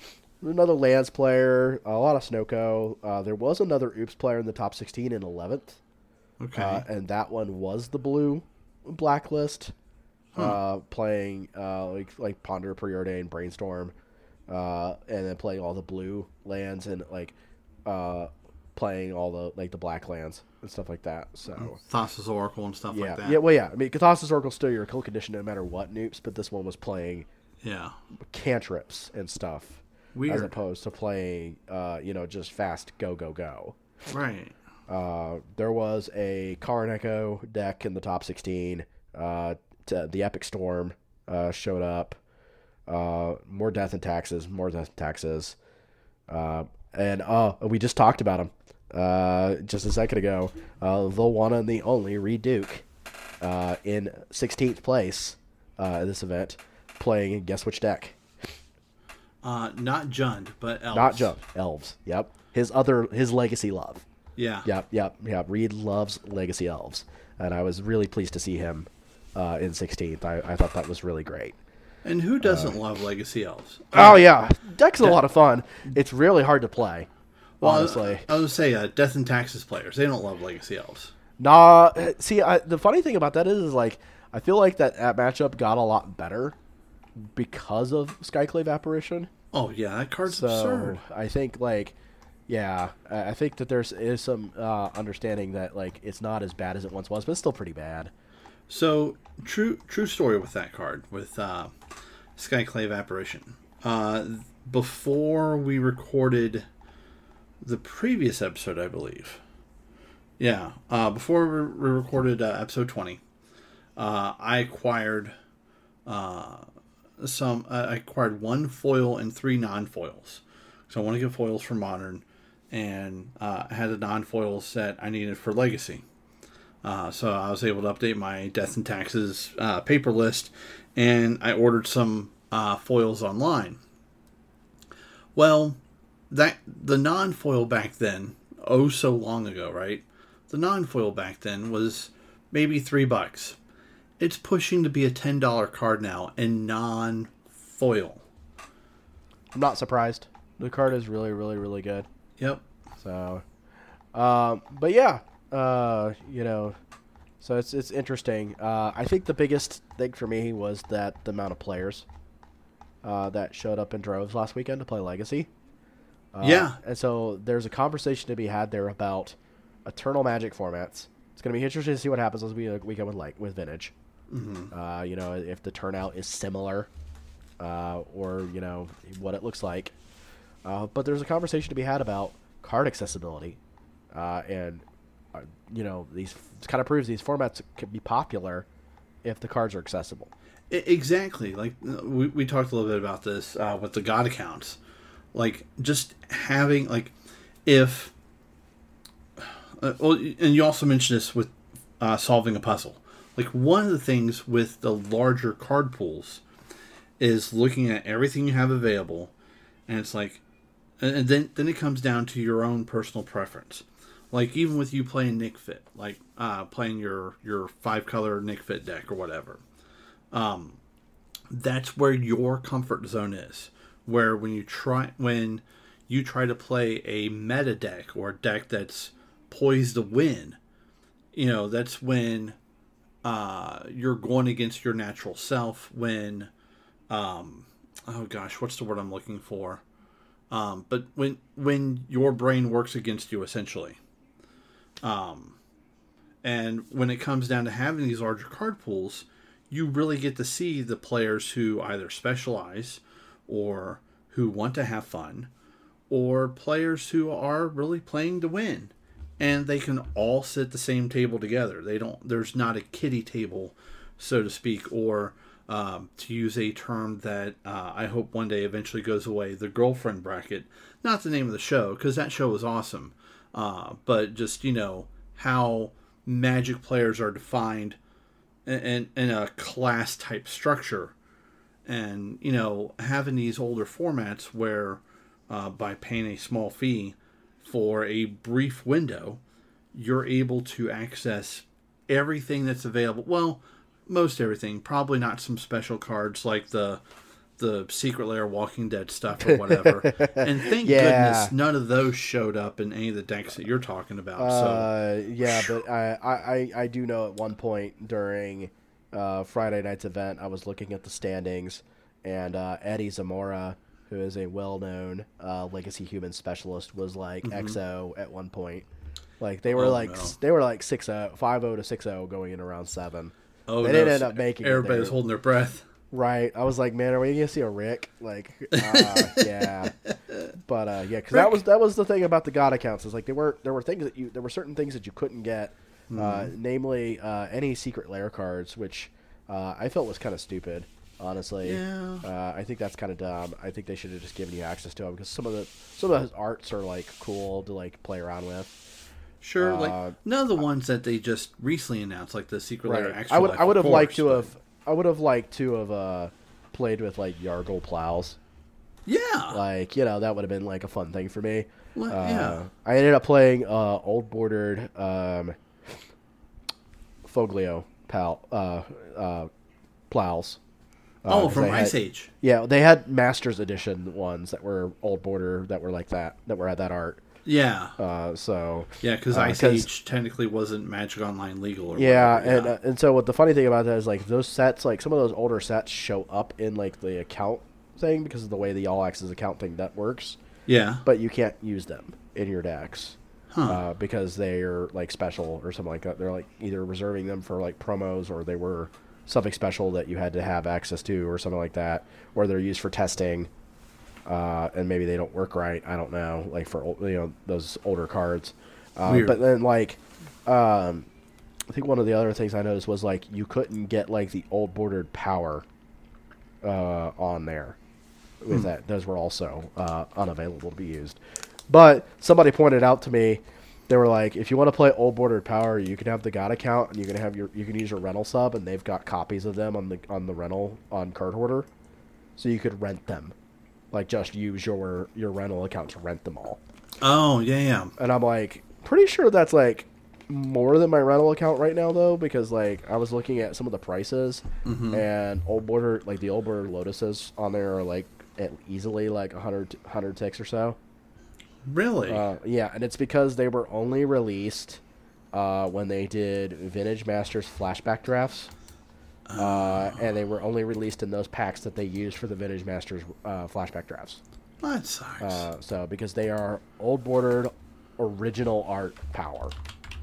Uh, so all the power, because of the way Vintage Masters worked, all the power was in a subset of rarity of on its own. Uh, so they didn't have a rarity like other the other cards did. They were in their own bracket of rarity, more rare than mythic rare. Uh, and so, in order for you to get those cards, you had to draft that draft those drafts. You had to play those drafts oh yeah, for the I for it now. supply to get in there into the form into the the economy.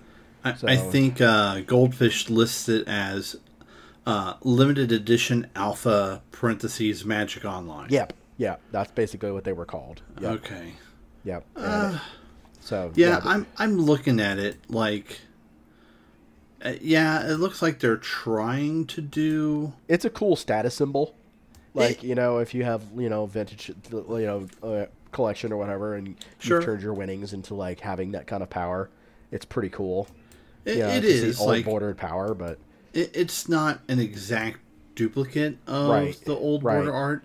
To me, this would look akin to like a judge promo done in Right. older art. right, So yeah. So yeah, and there were there were foils available of that too. So that was kind of neat. yeah, I'm looking Those are- at that. It's yeah. like what 460 Yeah. some odd ticks or Yeah. something. I would I would not ever play foils on Magic Online ever.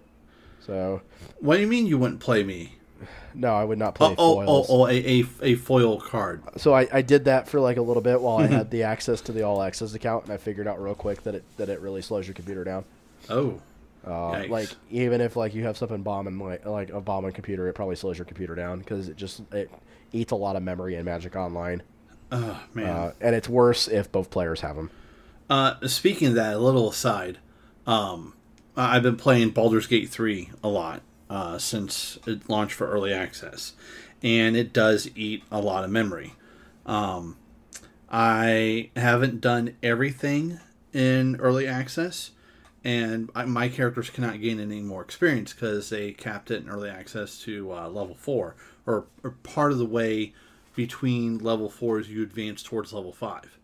So um, I'm like, well, crap. Now there's nothing more to log in for. So I may wind up uninstalling it uh, and then having Steam install it back or install it back on the computer but put it on like my D drive or something because uh, there's nothing on there right now. Uh, but yeah, I, I've been seeing some games uh, since I downloaded this, which it does eat up a lot of space. I've been seeing some other games, especially Magic Arena, where I'll be playing, everything will be fine, and then suddenly my computer will freeze up because of all of how graphically intense that is.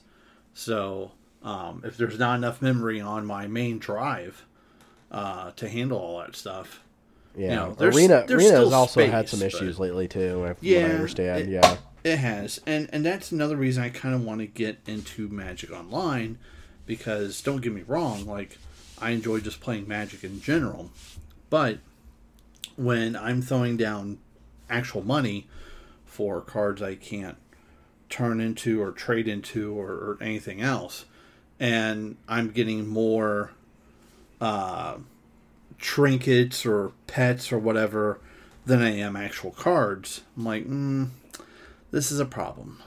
Uh, so yeah, and it's not that like you and I we don't play standard. Like we'll talk about stuff that happens in standard because it's impacting all of our other formats. Um, like I, I've I've stopped playing standard altogether uh, on arena. I only play historic, and I'm like, all right, I'm obviously moving towards older formats again. Let's get on Magic Online, thus selling cards. So, but yeah, no, cool, man. I, I'm glad that there's all this stuff with uh, Eternal Weekend and, and Yeah. everything going on. it was neat. You know, It was a lot of fun. I'm, I'm sure vintage is going to be fun this weekend for everybody that's going to be playing vintage.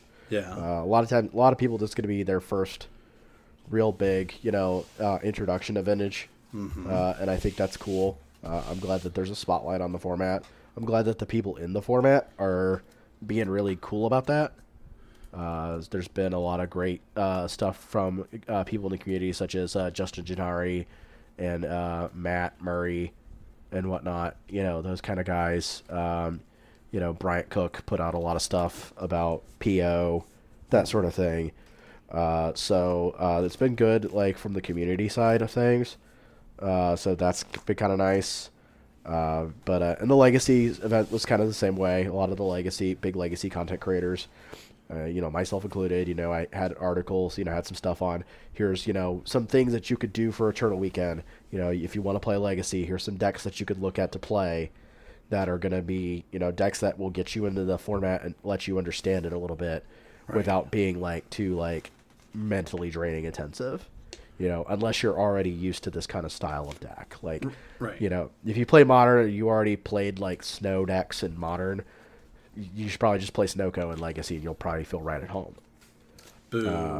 but uh, you know, if you played, you know, if you didn't play anything like that in modern, uh, you know, you know, or like you know, pioneer or even standard, you know, and you just you know you're coming into the format kind of kind of green, uh, you know, decks like Hogak, decks like um, Omni-Tell, you know, those kinds of decks that are kind of super linear, uh, and kind of have a, you know, way good way to win close out games. You know, you're not going to want to be a new player. Uh, and this this is the art, the bad art, the the worst thing for card accessibility. Going back to card accessibility, one of the most accessible decks in Legacy in paper is Death and Taxes. But that's not a deck you really want to recommend for a brand new person who's who's really new to Legacy. Uh, I've met so many, so many Death and Taxes players uh, that uh, are new to the deck, brand new to Legacy, uh, and there's they don't learn very well, uh, and they learn a lot of bad habits about the deck. yeah, Uh, and the deck requires a lot of understanding at the deck building level, uh, more so than it requires at the play level, uh, because it very much is a meta deck. Uh, so the deck is very much one of those decks where you're like, This deck has to play to the metagame y- you're in, so you can't just copy a list and you know expect to like just know what to do with it. Wait, Uh, wait a minute. I can't just copy a list and expect to play well and do well. No, not with Oh, oh wait, that, that's right. We're not talking about standard. Never mind. Yeah, All right. not not going. with D and T. No, and it's it's hard. It's hard because the deck is actually really hard to play. Yeah, I, Uh, but I, it's also really hard to deck build with. I've played it so- a few times in paper, and There's there a lot were- to keep track of. Yeah, yeah, it, it Yeah. is. Like You really have to pick and choose your battles. You have to be Mm-hmm. like, okay, you know, is this the turn I take off uh, a turn from porting them to play something? Yeah, know, like a like a Mirran Crusader or some like a Right, card that will actually have an impact on the board. Right. You know, and is that the turn that maybe I lose because, you know, I didn't, you know, hang out and try and control them a little bit better, Right. you know, or something like that. So, yeah, it's a hard deck to play, but it's also like a $700 deck. So, you know, people are going to be like, well, you know, like you can play Death and Taxes. And it's like, yeah, but you're not going to really learn. Like, I think you're going to end up being more frustrated with Legacy uh, playing D&T because Yeah. you lose a lot playing the deck uh, at first. As much as it's appealing to play a, a deck that doesn't look like it's complicated and, and not blue, you know, you're you're looking at a deck that just has basic plains, right? Uh, especially when you have a god account. And this this goes back to what I was talking about, where it's like you have all the puzzle pieces. Now let's look at the individual and how they're wired, right? So you have those people who are like, hmm, I who may be a little timid. There may be some anxiety issues. They don't know what's going on. All right, I'll I'll just play basic plains and these creatures I turn sideways. Okay, Right. got right. it. Yeah, and that's hard for some people. Yeah, and then they play Uh. against you, who's like you're all five colors and you have all these absurd creatures. Yeah, I can totally see the player playing Death and Taxes, especially if they're new or novice, like completely tilting. Like, Right. oh, Because this- they don't know what's going on. yeah, Yeah. this yeah. format sucks. They're playing Primeval Titan on turn three, banning all these cards, thumbing out messages on Twitter and whatever. Right. Right. And that's, know what the nice thing is? not- yeah. That oops deck we talked about Yeah. is six hundred dollars in paper. Nice. That's a great deck to get in the format the, with. the the second place list, right? That, that yeah. Yeah. didn't play any of the blue cards. Yeah, cards. the second place. Yeah, it didn't play any of the blue cards. It's six hundred dollars in paper. Nice. Did, uh, funny story about Oops. My my one and only experience with Oops. Uh, I was at uh, was it Star City Games? Maybe it had to be. I was at Star City Games, Missouri, in twenty. Was it 2016? No, it, ha- it was before that. It was like 2014. It was a while ago. Um, yeah, this is back when um, Born of the Gods was legal and standard. So it was a minute. Like Wastelands were hundred dollars. Like let, let, let's take us back like that far, right? So uh, I, I was hanging out playing with uh, uh, a friend of mine was there. He was playing. God, I can't remember what he was playing. Merfolk, maybe. I, I think that's what he had. Um, and I was playing Dredge and I think it was my round three or four opponent who played oops. He's like, all right, this is what I'm going to do. And he just wins like the first turn. And I'm like, wait a minute, I thought I was a faster deck. And Yeah. we spent so much time just talking. And I'm like, what's this deck? And he wrote it down and everything that the person next to him was like, dude, you guys should like go to a separate table or something. Like we were distracting other people because I was so amazed that this deck literally had no lands and could just win. And yeah, like it was. I didn't win that match, but it was fun. Yeah, And- one of my one of my finest experiences with Oops All Spells, Yeah. uh, was uh, that I was inadvertently introduced to uh, Nat Moes uh, of Team Serious, Okay. uh, and that's how I got kind of into that group of Team Serious, uh, and getting to know Nat so well uh, was because I played him my last round of an SCG uh, event, Legacy event, uh, and he was playing Oops, and I was playing Nic Fit, and that's just not a good matchup at all. yeah. So, that's, that's yep, a little yep. lopsided, but Yep, and I, I sure lost both both games, but uh, I was it got we got to talking. He was wearing a uh like serious vintage uh t-shirt. And I was just like, "Hey, I write about vintage for MTG Goldfish." He's like, "Hey, I'm Nat Moes. I do the Serious Vintage podcast." And I was like, "Really?" So, and it, it went from there. So, uh, I think that's Oh. my finest uh finest uh memory, fondest memory of Oops is getting to know Nat uh through the course of that match. So, That's awesome Uh, because is yeah, man, cool. like, like when when we like you and I talk about all sorts of experiences with Magic, but when we talk about uh, formats, especially Legacy, more often than not, you know, unless it's stuff that uh, like cards that need to be banned, like Astrolabe and Uro and Oko, and probably even Dreadhorde Arcanist at this point, but that's a whole other story.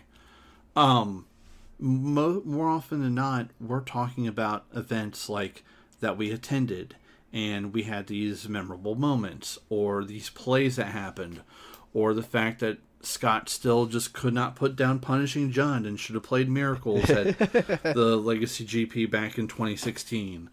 Um, yeah, and, and just stuff like that. And, you know, we don't really get that in a whole lot of other formats. Sure, modern's okay, but you know we still have Uro problems and the stand like uh, standards band lists are just being played in modern.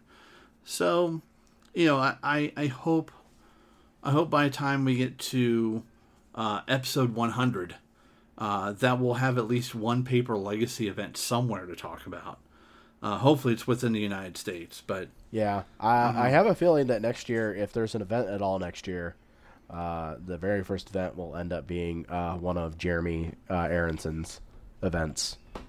cool. I'm sure. Yeah, Missouri MTG. I'm sure it'll be one of his events. So, but so yeah, uh, that's that's all we have to talk about about Eternal Weekend. Uh, like I said, I, I have a feeling that there's there's some there's some issues to be addressed, and I think that obviously this comes back to, and we could have a whole discussion on the reserve list.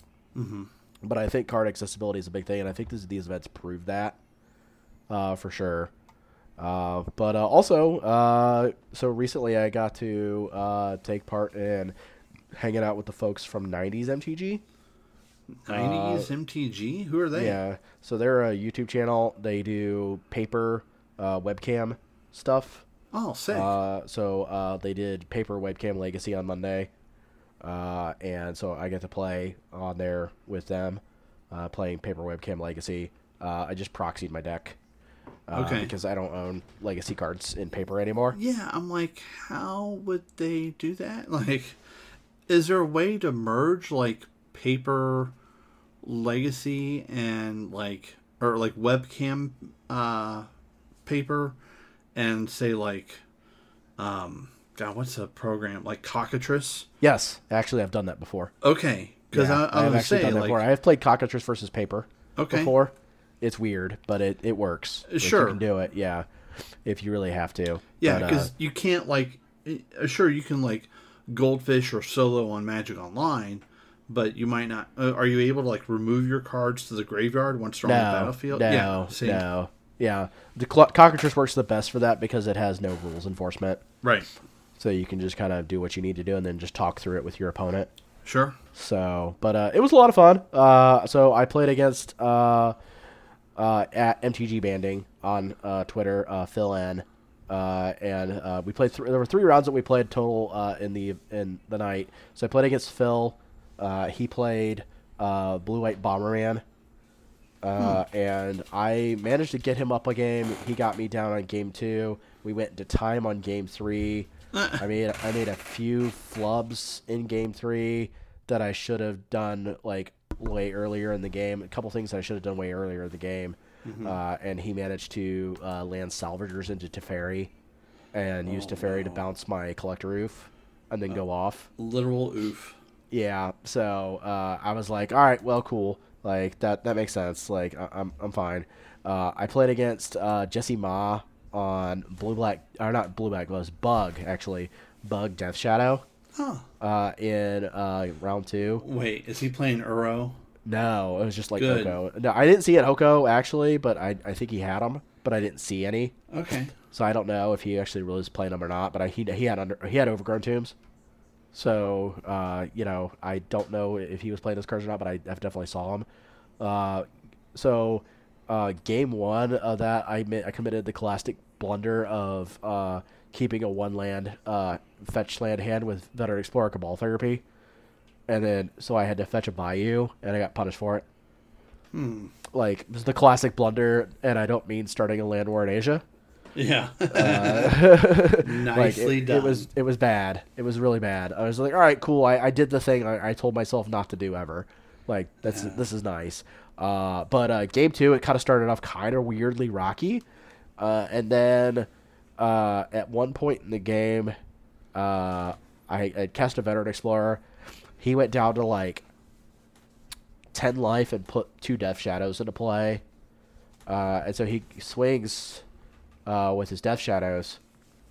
I block one of them with Veteran Explorer, uh, and I go get uh, think I was like Swamp and Plains or something like that. It was like Swamp, and Snow Covered Swamp and Snow Covered Plains, or something like that. I had a forest to play, Snow Covered Forest to play, and uh, he, in response to the Veteran Explorer trigger, he he surgical extractions by veterans and I don't think I don't think this is a good play. Honestly, like it's it's a cute play, yeah. but I think he thought it worked like Academy Rector.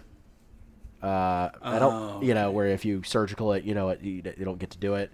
But I think he just wanted to get it out of my deck, which I'm like, I shaved two of them in that matchup anyways because they play basics. yeah. So cool, you got my other veteran explorer out of my deck. That's fine. Like I didn't really care too much, but he saw my hand, and my hand had, and so he he kind of made a misplay in this this game. Uh, his hand had my hand had uh, Veil of Summer and uh, Swords and Plowshares in it. So he plays out a third Death Shadow, goes to pass turn. I'm like, plow one of your Death Shadows. You know what Swords and Plowshares does with Death Shadow, right? Yeah. He gains life. They gain life equal to the power and toughness of Death Shadow, Yeah. which then kills all their other Death Shadows. Oh my goodness. So they go, okay, Force of Will. I'm like, Veil Summer?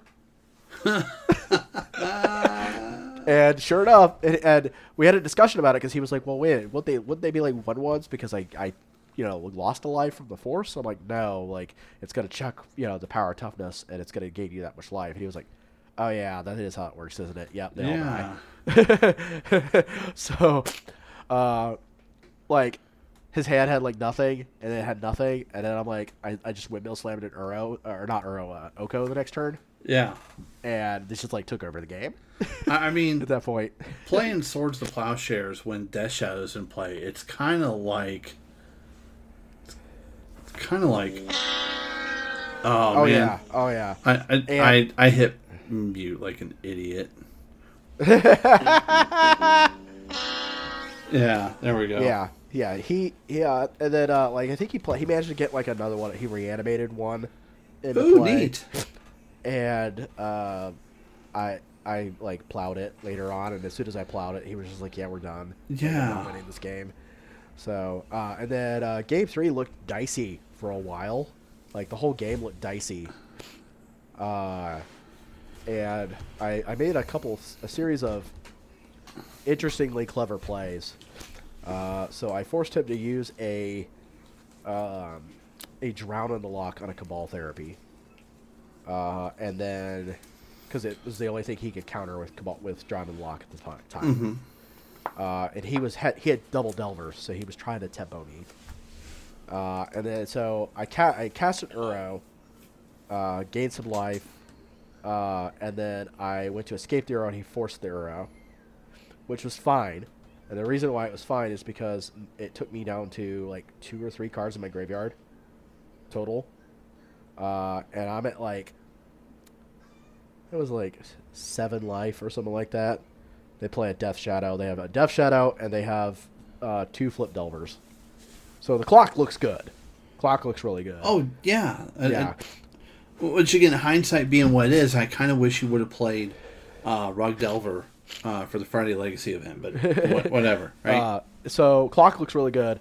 Uh, I untap and I cast Primeval Titan yeah. uh, and get two Field of the Deads and put it in four zombies. oh my god. They're at uh, they're at eight life. I, I didn't know that Grave Titan was green. Who knew? So right? so they're at eight life, Yeah. So they're waffling over what to do. They attack with one of the, the Delvers in the air sure. uh, to put me to four. Because for some reason, a card that's called Primeval Titan doesn't have reach, but whatever. Right, right. So I untap. I'm like looking at my lands, like uh, cast Green Sun Zenith for four. And they're like, oh yeah. I'm like, yeah, that resolves. So like, Omnath Locus of Creation. Draw a card. Play a land. Attack with Primeval Titan and the zombies. Oh my Get two more lands, trigger trigger Omnath twice. For them first before we even get to combat damage. For them and their board. Right. Uh well no, no, it forces it forces planeswalkers. Oh, oh, them and their planeswalkers. Okay. Yeah, yeah. It only it only forces them and planeswalkers. I, I, I thought it Mizzium mortared their board. No, it doesn't hit. Doesn't hit creatures. That would be I'm- dumb. Why- That would be that would be like Wait, really absurd if it, It did. probably did in testing. They're like, no, it's too good. yeah, Let's take yeah, that part maybe, out. yeah. So that was cool. Uh, uh, so I ended up winning that game just on the back of casting that Primeval Titan that they couldn't counter. Oh yeah, of course. Uh, so that was neat. Uh, and then I played against uh, Phil Blackman uh, from uh, Eternal Turtles, uh, Force of Phil, on uh, Twitter, uh, and uh, we had a one-one draw kind of match because we went to time in game game 2 Mm-hmm. Uh, so I won game one on the back of Field of the Dead, and even he admitted that like he should have scooped like earlier on to like Field of the Dead because he didn't have an answer for it. He was playing like a blue-white uh, Stoneforge Mystic shell. Oh no. Uh, it was like blue white Stoneforge Mystic with um, like GTA and Batterskull, but he was also playing like Shark Typhoon and like some good like good uh, old old school like you know. Uh, you know, here's you know spell spell pierces and you know cards like that. You know, playing you know just miracles basically, except without miracles. Just playing blue eye control, blue eye Uh, stoneblade Yeah, just playing Blue Eye Stoneblade. Without is- like without like um without like uh true name nemesis or anything like like that, using like shark typhoon as like true name nemesis wait, hold on. So like you know you cycle stri- shark typhoon and then you equip your Batterskull to shark typhoon So he's to the shark token so it was a, it was a cool list Shark Typhoon is now pushing out True Name Nemesis. no no this was just this is this is phil blackman scott this is this is phil I I don't Like, know who he is. yeah yeah phil phil is very good at coming up with really off the cuff cool and spicy lists Okay. uh, and that's kind of his thing. All right. Uh, and so yeah, it was just a really cool idea of a deck. Uh, and uh, so I got there game one. Uh, game two, we went to time, and he ended up winning in time huh. uh, to uh, by uh, dropping in a Shark Typhoon token uh, and then swinging over me to kill me. Uh, and then, so we were like, well, what do we do? Like, it's like we wanted, like, you wanted time. and, Like, we were in turns. Like, what do we do? and so, like, Chris came on and he was like, he was like, all right, we're, what we're going to do is, like, we have a special thing we do for the situations like this. We basically just put it up to chat, like, who won. Uh, and it's usually based on like popularity or whatnot. Oh, you know, okay. which one looked like spicier. And so I ended up winning just on the spice factor. Nice. You know, people like the Omnath. So He who controls the spice controls the universe. Yep. It was cool. It was a lot of fun. I had a great night. Uh, it was a lot of fun getting to hang out with them guys uh, and girls because um, the um, other host of the show is uh, CS Magic Altars uh, on Twitter. Uh, she was there as well. And, uh, she, she was awesome to talk to as well. So, Cool. uh, but that was fun. Uh, so, like Scott mentioned too, I, I'm working on some videos. Uh, I'm gonna be doing more stuff next week when I'm not sounding as uh, nasally. Uh, but uh, somebody uh, did uh, pay for a donation league. Oh, for your s- Nic Fit deck? No, no, no, no. For uh, essentially what we've uh, basically now called uh, two more bears high fiving. Uh, or two, or two bears high fiving. Wait, uh, what? It's, it's Legacy Bear Stompy. Legacy Bear Stompy. I'm not going to post a list of this thing because uh, I want to keep the list kind of like close until I do the league Sure. because I'm not sure how the league's going to go. That was one of the reasons why I was like, somebody asked about it. Uh, there is a list on my article, but it's not the list I'm going to end up playing. Uh, we did some made some changes to it. So a friend of mine gave me the list, and he was just like, "I'd like to see you record a game with this or something like that." And I was like, "It's like, well, I'd record a league with it if you know you paid for the league." I was like, you know, it's like, I would I would be fine with that because I don't know if I want to pay my own money to stream bears. Well, the- Uh, the only bear. I can think of right now is Werebear. That's in the deck. Okay, that's in there. Uh, Alright. But uh, Ayula uh, Queen of the Bears. Oh, that was from a core Uh, set, Mo- wasn't it? Mother of all bears. No, that was from Modern Horizons. Oh, okay. Yeah, I'm- Ayula, Ayula, Mother of all bears, is in there. Uh, Goreclaw, uh, Terror of Qal Sisma. That's the one uh, I'm thinking there. of. Uh, Mother Bear from uh, Modern Horizons. Uh, also, the Bear Loam, uh, I uh, Bear Bear Seismic Assault uh, card, uh, Ayula's Influence, uh, where you discard a land card and make a two-two bear. Uh, and of course, it has like life a life from the lower the deck to to, you know, abuse that with if you ever get there. Wow. Uh, but it's a chalice deck, you know. You're just gonna play big, stupid, stompy threats and, and try and kill them quickly. Uh, it, it's not good. I'm gonna say right now, it's like it's not like the best thing in the world to be doing. Well, yeah, but like- it is pretty funny. like a lot of your cards are like more than two mana. Uh, no, all the major bears are like two mana Okay. because all the all the big all the bears are like because like Ayula's only two mana, where Bear's two mana, uh, Mother Bear's two mana. The only one that is uh, four mana is Goreclaw, but it's a Sol land deck. Oh, okay. You're running ancient tombs and city traders. Okay. Right, yeah. So like you could pr- and Chrome Mox, so you could pretty Oh, easily dope. dump into play um, a uh, Goreclaw pretty easily. Uh, that card's dumb because it just has inherent trample. Because every time it swings, it's going to give itself trample too, and plus one plus one. So it's, it swings as a five four. Nice. Uh, so that's pretty decent. And if you play that into a turn, uh, into a board that has Ayula on it, you're able to pump Ayula, and you'll also give the bonus to Ayula when you attack because uh, uh, he gives it to everything that has power four or greater. So and I one of Mm, okay. Ayula's triggers is that it gives puts plus two plus one Two plus plus one counters yeah. on target bear, or you can use it to fight another have a bear fight another creature, which Yeah. is super relevant, honestly. It, it is because like the, the fight mechanic is so weird, right? Because we I, I just mentioned that primeval titan, like it's actually coming through trees, doesn't have reach, but no one's in combat, and your bear could just be all the way over here on your side of the board and just fight this flip Delver secrets. Uh, I killed a like- mother of runes today. nice. With it. Like I just like I was like they, they played a turn one Mother of Runes, and I was like I play I had played a turn one Ayula, and I was like, all right, well I guess I play this Werebear and fight and have have Ayula fight your Mother of Runes. like it makes a lot of sense. I don't want that card to stick around. All my Oh. creatures are green. Oh sure, but but the fight mechanic where it's like just find another creature you don't control. That creature could be thirty feet up in the air, and, and but they still fight. Like it, it doesn't it doesn't quite grok. So But uh, it, it, it's gonna be an interesting video, I'm sure. Uh, And I, I want to have a night where I can just like be by myself and fire up a league and record this league, and I'm gonna laugh and drink the whole time because I don't even know what it's gonna look like, honestly. this would probably be another sweet deck to have carpet of flowers in the sideboard. Uh, unfortunately, it's a chalice deck, Oh wait, that's right. so I don't know how I'm gonna. I do have chokes okay. in the sideboard. Uh, I have chokes and I have Wait, winter orbs. Wait, wait, wait, wait, wait, in the sideboard. Joe, we we want a meme, right? Uh, so the meme was the original deck had Grizzly Fate in it. No, no, no. We we want a meme, right? Uh, sure. Tsunami. Uh, I've played Tsunami before. Uh, I don't think it's as good Okay. anymore. No. Uh, but I do think Choke is pretty good, and I think Winter Orb is pretty pretty fantastic as well. Desert So- Twister. I think the, the awkward thing is so far for me has been, uh, everybody in the the practice rooms seems to be playing decks like um, like Death and Taxes and Maverick.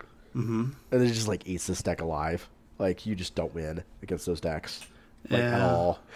Like it's it's so good against those decks. Like you're you're not winning. You're not winning those decks at all. Those games at all. Uh, I haven't played against Snow yet, so I'm kind of curious how that matchup goes. Uh, but I suspect it's probably okay because you can play. You're playing cards that they don't really want to uh, elk. like, I'm gonna elk your two-two mother bear and make it a three-three. That sounds great, doesn't it? You're like, yeah, no, that's that sounds bad. Or I put a couple counters on my my bear. I, I'm gonna elk your bear. Oh wait, it gets bigger because of the counters. Like, lulls. So and, and we're playing Cavern Souls, so you know we're gonna be okay against the the blue decks anyways, because you're gonna play Chalice into like threat after threat after threat if you can. Mm-hmm. Uh, but then like I beat somehow randomly beat the Epic Storm today. Uh, in a match, like I was like I think this was like the first match I've actually won with this deck. I, I feel like it is. Uh, and I won game one just on the basis of having a chalice on one and wastelanded them, and then they didn't have any plays. They just kept going to discard phase and just like discarding. They just had they had just a fistful of one drops to into my for my chalice. It was like just like chalice into wasteland into like card uh, into card that attacks, and it was about what everything you could ever possibly want from a deck like that. Hmm. Uh, and then they killed me pretty easily game two, uh, and then game three, uh, I I put a I put an Iula and a Goreclaw into play, uh, and then I played a Chalice on two. Uh, actually, I played a turn one Chalice on one. They abrupt they Assassins trophied the Chalice, so I was able to get a Forest off of that, uh, and then they then I played Chalice on two to cover uh, the fact that they might not have Veil of Summer. Uh, and so I, I, if they didn't have Veil of Summer, then I could just catch randomly catch their like Wishclaw Talisman, uh, or their um, uh, Infernal Tutor. But I had also played a Sorcerous Spyglass naming uh, Wishclaw Talisman Okay. because they had one in their opening hand. They had like a hand where they could go like turn one Wishclaw. Uh, and I, I'm like, oh, cool. I just play this card that stops the Wishclaw. right. like, have fun. Like, it's it's great. So I was like, it was like the first match I've won with the deck. It's it's dumb. I I, don't know. I, I think it's I think it's not good, but it's certainly hilarious, and I think the video the video is going to turn out just hilarious. We're gonna have a great time. So All right. So fir- first of all, real real question. All right, because you're playing, you're playing green, you're playing a creature deck, uh, and I understand you have chalice. Um, is there any like green card that can be uh, played for free that pumps your guys? Not not like berserk because you can't do no. berserk. no, Okay. uh, I am playing Once Upon a Time though. Okay. Cool. So, So, because that makes a lot more sense to be able to find like lands and stuff like that. all right. There- lands and creatures. there's there's going to be some snow decks, of course, right? Or people just playing snow basics because they're like, well, I'm not playing Astrolabe, but you get some alleged value out of playing snow basics now, or whatever, right? And and uh, some of the decks that don't play like a number of astrolabes, yeah, sure. Sure. All right. So your your sideboard tech, right? And this will help you with uh, gaining life against aggro decks. Thermokarst. Oh God, I thought about it. Dear God, that's hilarious. So for those Okay. at home that are too young to remember this, Thermokarst, one and two green, destroy target land. A sorcery. Destroy target land. If the land is snow covered land, gain a life. So again, like if you're wanting to meme, uh, there's that. Uh, you can also do uh, Fanatical Fever. Uh, target Uh, creature gains plus three there- plus zero and trample. Wasn't there a card? I think it's. Oh yes, yes, yes. Freyalise's Radiance. Oh, Uh, one and a green for a, an enchantment that has cumulative upkeep two. oh yeah. Snow permanents don't untap during their controller's untap steps. Do it. do it. I thought about just throwing one in there for the memes. That's hilarious. Oh, I might do do, that. Okay, I might, I might, I might cut a. I, I, I might not cut a choke for it, but I might cut the null rod. I don't know. The null rod felt this felt kind of awful. So wait, far. what's this? Two and two green uh, for Freyalise's Winds. Whenever permanent becomes tapped, put a wind counter on it. Permanents with any wind counters on them do not untap during their controller's untap step. Instead, you remove the wind counter. Okay, so they attack you like every other turn or something. Right. Yeah, but that also affects you. Uh, yeah, it's true. It- it- Uh, that sounds bad. symmetrical world enchantments? What? Yeah. Uh, Not- not technically world that's- enchantments, That's not a world enchantment, no. Yeah. Uh, for a while there, we were playing Hall of Gemstone in this list, and then we realized that Hall of Gemstone does not affect the mana you produce from Ancient Tomb or City of Traitors. and then we felt really bad about our lives. Uh, which uh, people don't know what Hall of Gemstone is. Is like everybody it, on every turn or every player's turn. Uh, it's like if any player's up key, that player chooses a color until end of turn lands. Tap for mana, produce mana that shows a color instead of any other color. Uh, and it's a world enchantment for one green green. Uh, but there's a uh, thing in the um, Gatherer rulings that says colorless mana added to a mana player's mana pool isn't affected. Hmm. So like ancient tomb, Yeah. yeah, yeah. So basically, you can't turn your ancient tomb into green green. Right. That would be that would be busted. I mean, green's already busted enough, but yeah. Yeah, but I mean that would that would be really dumb. Like Yeah. if you could do that, like and just be like, all right, well, I'm gonna take two damage for green green instead of colorless. Colorless seems good. So, yeah, I I, I don't know that that's uh, that was a good card at all, but it was certainly interesting. That's for sure. So Cool, man. Well, hey, um, definitely tweet about it when the videos are up. That way Yeah, we can all yeah. watch uh, and, and get that shared. Because, I mean, as much as Magic video content, you know, the the EV is always going to be on decks that are quote popular or winning or whatever. We we need some meme type decks, and who knows? I mean, uh, Soldier Stompy kind of started out as a meme, and, and that's a deck that you sometimes see play in Legacy. So yeah, yeah.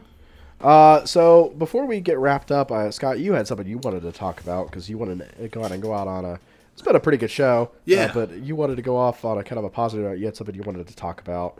Uh, there was a charity raffle thing. Yeah. Um. So, um, uh, during the year that uh, Christopher Rush and Wayne England uh, passed away, uh, back in 2016, uh, I had kind of hemmed and hawed about joining the signing community. There, there's a subset of the Magic community that gets cards and and art signed by the artist. Like we've talked about here on the show a little bit uh, and I like dove in like head first, like started getting as many legacy as many legacy staples as I could signed.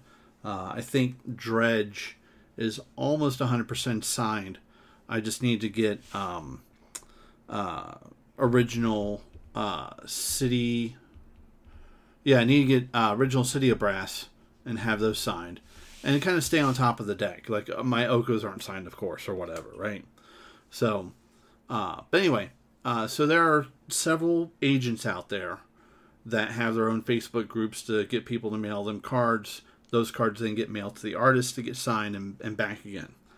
One of these agents, Matthew Schneider, who runs the MountainMage's Magic the Gathering signature service on Facebook, uh, since 2017 has ran a charity raffle event. This charity raffle benefits the Florence Fuller Child Development Centers.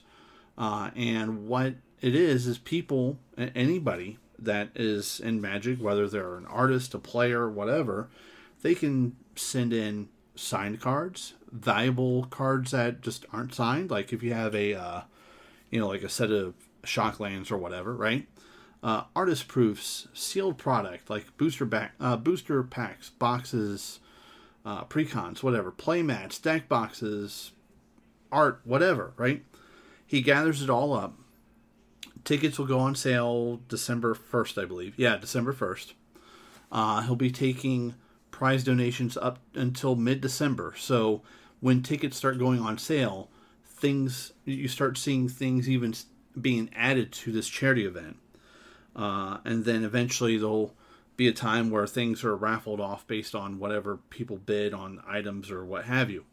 So this is pretty cool. Um, I have never been in a position until I feel at least right now to where I can donate something like this. So I'm gathering some of my items that now being a homeowner and, and officially in my mid 40s, I'm like, in the next year, am I going to play this card or this commander deck I've not finished or use this playmat for anything other than on my desk when I'm working from home or whatever.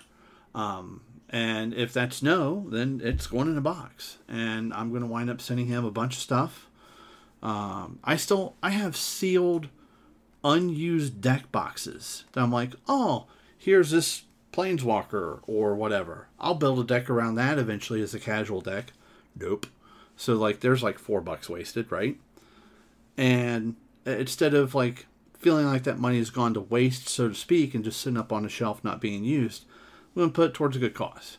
And uh, if you uh, get your card signed out there, cool.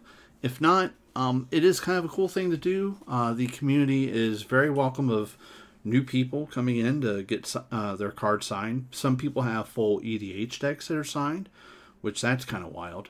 Uh, some people get their cards signed regardless of format, sometimes even standard.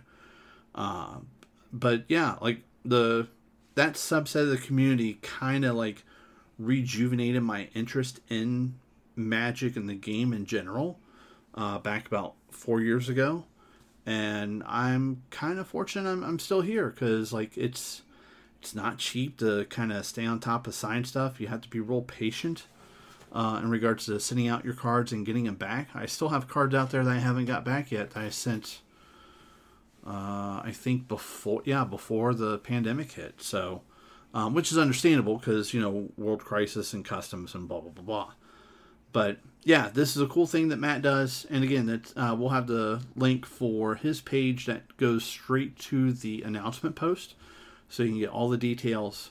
Please check it out. If you can contribute anything, even if it's just one thing, like do it because you know it, it's going to a good cause, and um, I've not n- normally been driven to donate or be a part of uh, or support any type of charity because you know when previous to 2020 uh, you know i was focused on things for myself uh, now that i have achieved uh, one of those things uh, I'm like, you know what? Let, let's let's kind of peel things back a little bit, see if there's something else that I can do. And here we are. Uh, and I hope you participate. If not, at least share it with some friends. Uh, let them know the good thing that's going on. Because, good lord, we we all know we need some good news just being passed around uh, through the magic circles right now. Yeah, sounds pretty cool. Uh, I'm actually gonna join that group. Uh, myself. Sweet. Uh, because uh, I probably could have something uh, that are will be there that I could probably add to this. So I'm sure I've got something. Heck yeah, man. Uh, but cards that I just don't want anymore. yeah, like that. That's kind of like I, I don't want to put it that way, but yeah, there are cards that like like for instance, I have a signed uh, Keranos God of Storms, right? I haven't played that since I last played Miracles at a Star City event, which I believe was 2017, where I won enough prize tickets to get the Sensei's Divining Top playmat. And then before I could play Miracles at a big event again, uh, Top was banned. So my my my precious Top cue uh, "Don't Dream It's Over" by Crowded House. Um, so yeah, uh, I have a Keranos playmat and Keranos uh, sign card that's going to be going. Uh, the only other sign card that I uh, will be chipping in is uh, assigned to Johnny Vengeant from uh, Shards of Alara, uh, which you know now dollar and cents wise, sure these cards might not be like super valuable, but you know hopefully he'll be able to put them in like a pile of cards or whatever for something. Uh, but yeah, I, I probably have like four playmats going, like three uh, commander decks that are just out of the box but haven't been updated or changed. Um, so yeah, and and yeah, it's it's going to be crazy. Uh, and the commander decks will have the playmat, the deck box, and the sleeves for the commander. So it's like I was putting money into it, like I'm going to update these decks and da da da da and this that, and it's like, you know, I'm looking at stuff. I'm like, man, I haven't played paper magic at a store since March. And this came up and I'm like, I really need to seriously take a look at like where I'm at, find a good pause point for EDH, get my legacy stuff done, get some modern things to a point where I can put them on hold and just wait. I have I'm like I have a there. I have a bone rattler. A bone rattler. Yeah. Bone if you look up bone rattler, you will be amused at what Bone Rattler is. Not not bone rattler hot sauce. That's not what I'm looking for. Thank you. You can find you can find it in Scryfall. bone well bone rat. Oh wait, this is uh from the mystery booster. Yeah. Dude, like seriously. Yeah. I have one of those. Yeah, one of the one of the test cards. All right, Yeah, so yeah. for the viewers at home, Bone Rattler, three and two black, uh, for a creature skeleton. When card name is put into your graveyard from anywhere, exile it. When you do, create four reassembling skeleton token cards and put them into your graveyard. Good your graveyard. Yeah. That's funny because the Yeah. tokens go away; they don't land in your graveyard. Right. graveyard. So, um, when I bought when when my friend got me that uh, rarity signed rarity, uh, it came with that signed rarity. So Nice. it's like a fifteen dollar card. Wait, hold on. Just me, I'm reading randomly. this rules text. Unlike a normal token, a token card doesn't cease to exist in a zone other than the battlefield. Welcome to Mystery Booster. It's both a token and a card. It can move between zones any number of times and continues to exist for the rest of the game. What? Yeah, you basically make four reassembling skeletons. Huh. Yeah, it's hilarious. Okay, yeah, my Yeah. uh, we're we're like a couple hours into our show. My brain is not going to function properly to understand how that card will work. Yeah, yeah, yeah. When being it's, played. it's silly. That So- that'd be a cool addition because that, Yeah. that'd, that'd be something unique, uh, and, and I feel that's kind of what he's looking for. You know, Right, right. Yeah. So I've got some other cool stuff in here. I, I mean, I get some cool stuff from Zuby in that um, Oh yeah, he did. that's right. Yeah, he did. So, He sent you some stuff. yeah, like that foil Luminarch aspirant is something. Mm-hmm. So that's pretty cool. So, but I don't think I could part with my Gigans, unfortunately. Uh, Yeah. those are those are special to me. So was just looking at those and I was like, oh yeah, yeah, my Gigans, but I, I'm not getting rid of those. So Yeah. No, you, you you've been hype on that for a while. Like, Uh, I mean, it Um, was it was a big part of the, it was a big part of the format for me for that time. So yeah, but- you and your Gigans are, are like me and my signed uh, Dark Confidants. Like, I I just put them up for sale to try and get some some additional monies for uh, getting things stabilized and, and joining the man that says Magic Online, trying to figure out what version of Eldrazi Stompy I want to play in Legacy. so okay, uh, so I think Yeah. we can start wrapping up. Yeah, it, it feels Uh. like a good stopping point. Like we, we talked a bunch about uh, E- Eternal Magic, uh, all the good things that came from that, all the crazy decks, uh, and uh, we'll mention it here in a minute. But yeah, please go check out Joe's articles about it if you want to read up on it and see some of the hard data he was able to pull. Because really, like like Astrolabe was banned in Modern, but Uro is still a problem uh, and we're kind of seeing something similar to that in Legacy.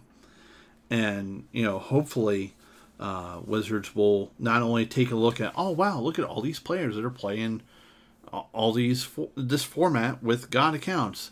Oh wait, they're breaking this because we printed Astrolabe and Oko and Uro and Omnath, whatever you know, and kind of course correct, kind of really take the feedback we're giving them and be like, hey, uh, we we screwed up.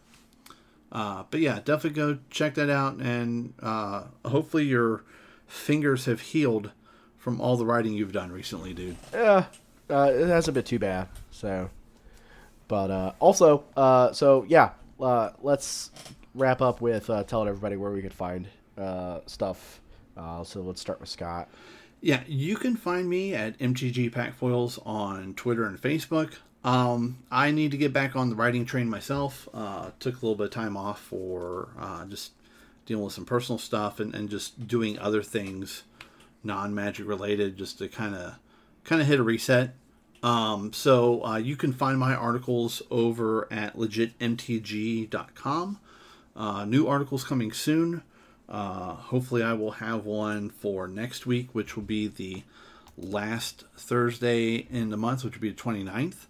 Uh, and then get some more articles going because we're getting close to the end of the year, and I really like doing end of year type stuff like uh, top top 10 cards for modern and uh, predicting like what the next year will be you know, stuff like that so uh, keep an eye on that space uh, bookmark it whatever you want to do and heck while you're there go shopping too uh, Joe, we, we've talked about your legacy articles in MTG Goldfish, but let's get a little bit more fine tuned with that. Where can people find you? Uh, so you can find me on Twitter at VolrathXP. Uh, you can also find me, uh, find the cast at the Astrolab cast. Uh, you can find my articles every Tuesday and Thursday on MTG Goldfish, uh, Vintage 101, uh, and um, This Week in Legacy. Uh, I'm completely backwards on that, and I just don't care at this point. Uh, but yeah, uh, look look at the articles. Uh, check out the cast uh, Twitter uh, at the Astrolab Cast. Provide feedback. Again, I want to thank Jonathan Little for providing some feedback for last week. Uh, I hope it's not that bad this week. Uh, I'm gonna go through and like edit out all my coughs and my sniffles. Thank, Uh, so thank if you, Jonathan. So if you don't hear those, then uh, they didn't happen ever. Uh, but uh, yeah, so Yeah. fun times. Uh, allergies are not fun uh, ever at all. So, yeah, get get better, dude. Like, I took uh, medicine, but it's gonna take me going to bed and actually like sleeping to like. and, and, and avoiding pollen or whatever's going on. Scott, we live in Ohio. Like, Uh, yeah, it just can't do that. The entire state is pollen. yeah, like- you're right. A hobo could pee in a cup like ten miles from my house, and I'll still like, you know.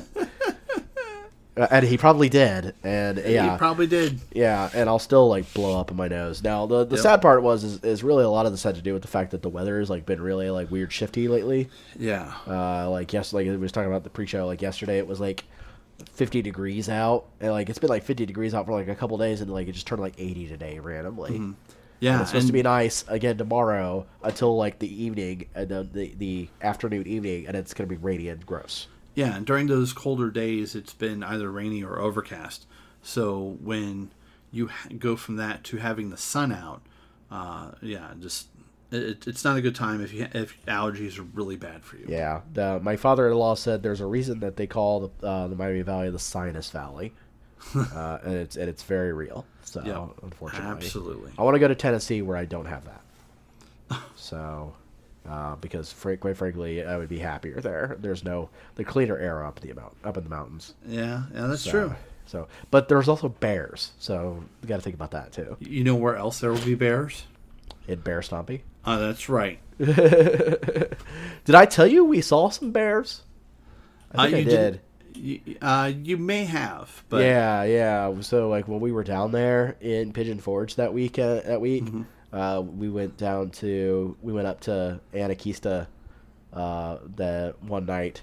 Uh, we were there, and uh, we were hanging out waiting for our dinner reservation, dinner, you know, t- our table, you Mm-hmm. know, at the restaurant, and a bunch of people were on the side where the uh, like the the like kind of lounge chairs to look out over the mountains. It's kind of nice, nice, you know, relaxing view.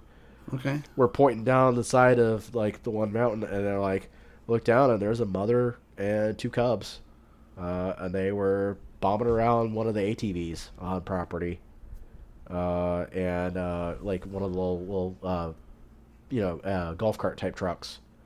Uh, and they were like popping in to sh- at the back of it to try and see what was in there, looking for food, I guess. So, but it was very So- interesting. So you're yelling, "Help! Help! Here come the bears!" No, no, uh, we were just watching them, and they were because they were far enough away. Like they were very far away. There's probably like three people that got that reference, but Uh, no, probably not. I, I, uh, I'm too tired to get that reference. So, okay, no, it, it's all good. so, but yeah, it was it was interesting. I I was making a Hair Bear Bunch reference. Uh, okay. Yeah, Okay. old, old school cartoon. All right. Well, I think it's time we uh, wrap this up, and uh, before we have a very good time, Ah, well done. uh, and uh, get out of here. So, uh, thank you guys for listening. This went a little longer than we I think we would have liked to, but we had a lot to cover. Uh, not as long as last week, obvi- the last time we recorded, but uh, obviously, but uh, still, still pretty decent. But yeah, if you're still Uh, here, anyways, thank uh, you for listening. We we appreciate yeah, it. yeah. So uh, thanks again for uh, wa- for listening. Uh, have a great night. Uh, we'll see you guys later. Uh, and uh, Scott, take us out. With the pregnant pause.